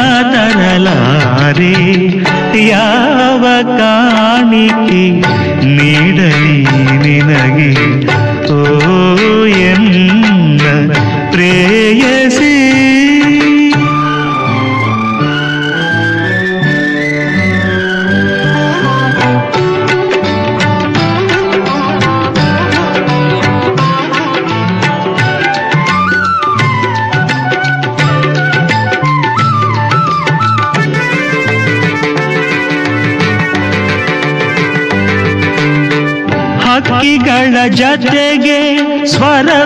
ಸ್ವರವೆತ್ತಿ ಪಾಡಿರುವ ಮಂದಾನಿಲದ ವೀಣೆಯ ತರಲಾರಿ.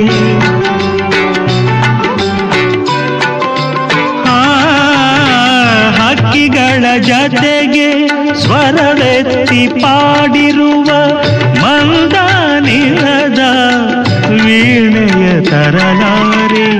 ನಂದನವನದ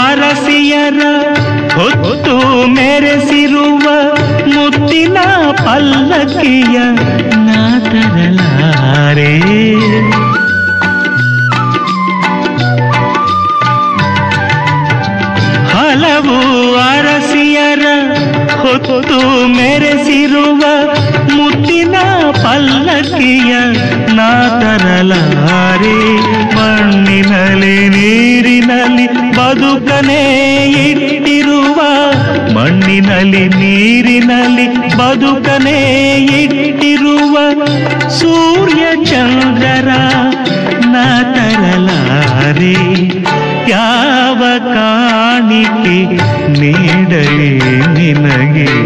ಓ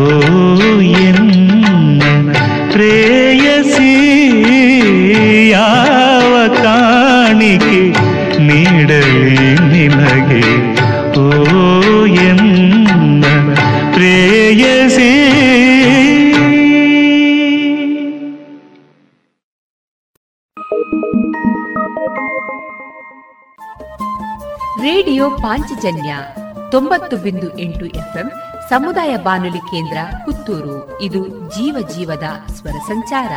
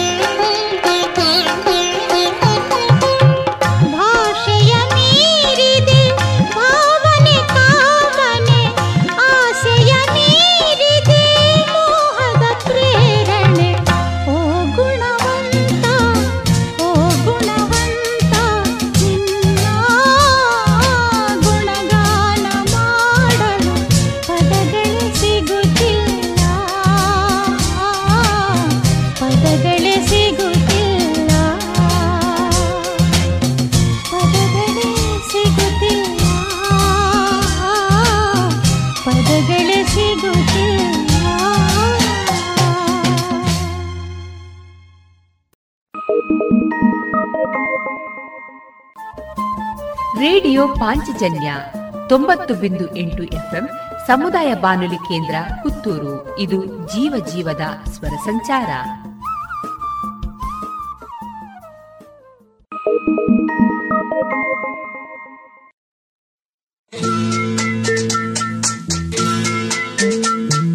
ವೇದಾಂತಿ ಹೇಳಿದನು, ಹೊನ್ನೆಲ್ಲ ಮಣ್ಣು ಮಣ್ಣು, ಕವಿಯೊಬ್ಬ ಹಾಡಿದನು. ಮಣ್ಣೆಲ್ಲ ಹೊನ್ನು ಹೊನ್ನು ವೇದಾಂತಿ ಹೇಳಿದನು ಹೊನ್ನೆಲ್ಲ ಮಣ್ಣು ಮಣ್ಣು. ಕವಿಯೊಬ್ಬ ಹಾಡಿದನು ಮಣ್ಣೆಲ್ಲ ಹೊನ್ನು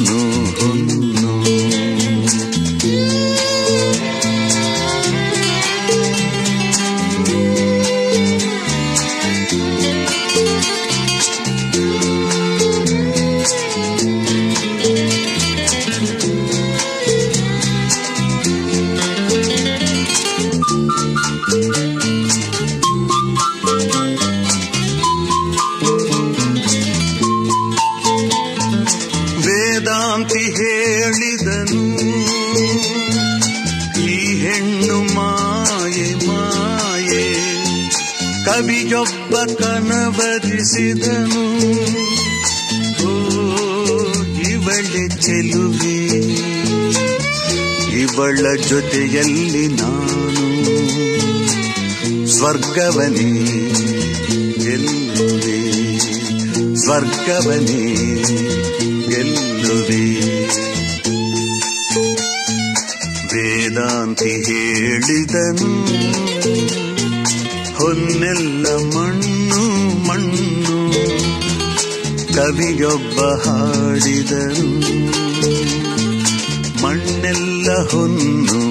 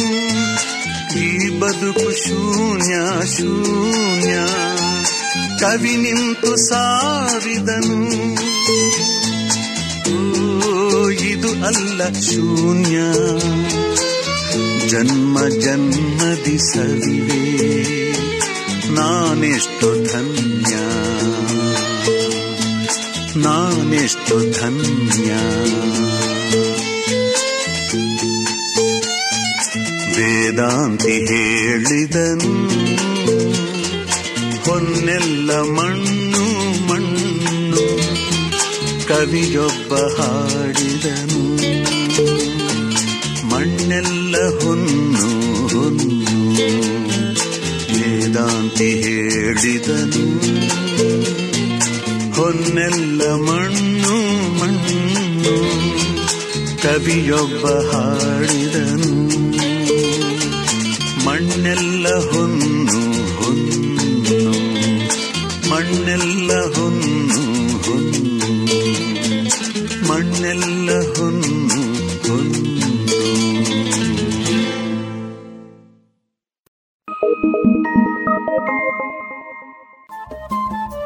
ರೇಡಿಯೋ ಪಾಂಚಜನ್ಯ ತೊಂಬತ್ತು ಬಿಂದು ಎಂಟು ಎಫ್ಎಂ ಸಮುದಾಯ ಬಾನುಲಿ ಕೇಂದ್ರ ಪುತ್ತೂರು. ಇದು ಜೀವ ಜೀವದ ಸ್ವರ ಸಂಚಾರ.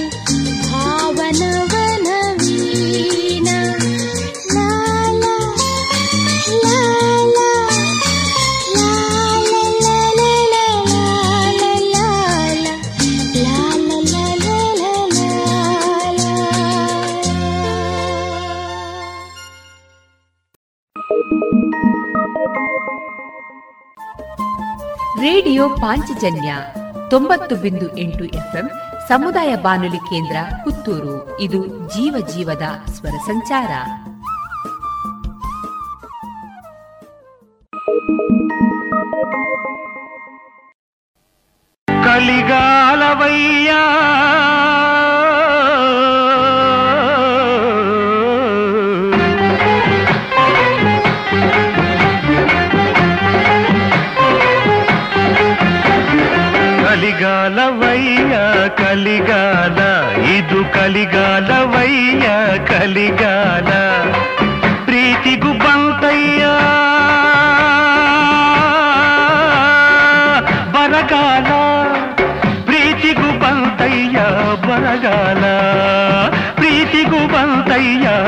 ಬರಗಾಲ ಕಲಿಗಾಲವಯ್ಯ ಕಲಿಗಾಲ ಇದು ಕಲಿಗಾಲವಯ್ಯ ಕಲಿಗಾಲ ತಳುಕಿನ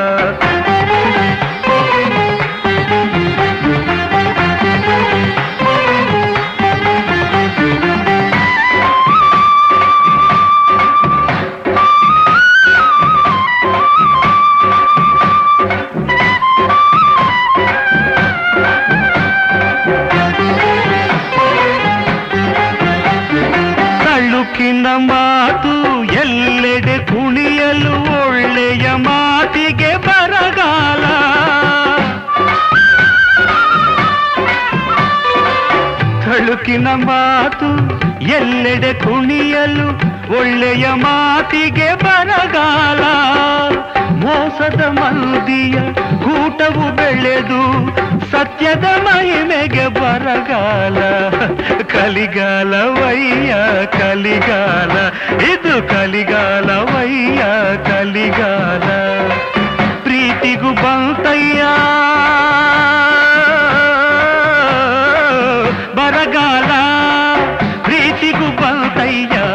ಬರಗಾಲ ಪ್ರೀತಿಗೂ ಬಂತಯ್ಯ ಬರಗಾಲ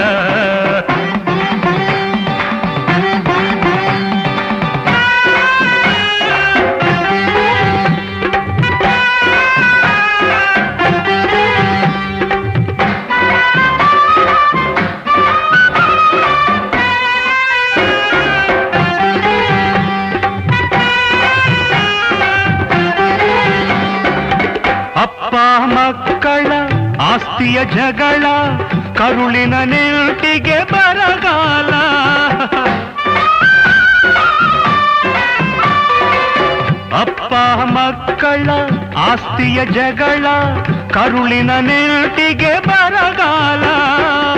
ಗಂಡ ಹೆಂಡಿರ ದುಡ್ಡಿನ ವಿರಸ, ಸರಸದ ಬಾಳಿಗೆ ಬರಗಾಲ. ಕಲಿಗಾಲವಯ್ಯ, ಕಲಿಗಾಲ, ಇದು ಕಲಿಗಾಲವಯ್ಯ, ಕಲಿಗಾಲ. ಪ್ರೀತಿಗೂ ಬಂತಯ್ಯ.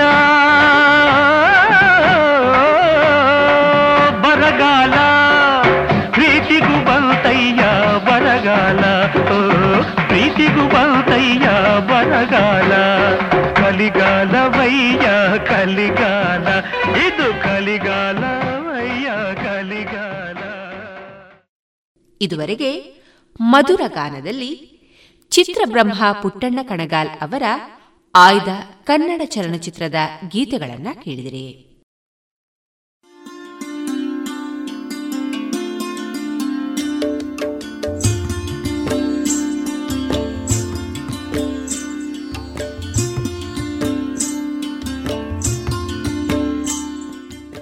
ರೇಡಿಯೋ ಪಾಂಚಜನ್ಯ ಸಮುದಾಯ ಬಾನುಲಿ ಕೇಂದ್ರದಿಂದ ನಿಮ್ಮ ಕಾರ್ಯಕ್ರಮಗಳು ಪ್ರಸಾರವಾಗಬೇಕೆ? ಹಾಗಿದ್ದರೆ ನಮ್ಮನ್ನು ಸಂಪರ್ಕಿಸಿ. ನಮ್ಮ ದೂರವಾಣಿ ಸಂಖ್ಯೆ ಸೊನ್ನೆ ಎಂಟು ಎರಡು ಐದು ಒಂದು, ಎರಡು ಒಂಬತ್ತು ಎಂಟು ನಾಲ್ಕು ಒಂಬತ್ತು ಒಂಬತ್ತು.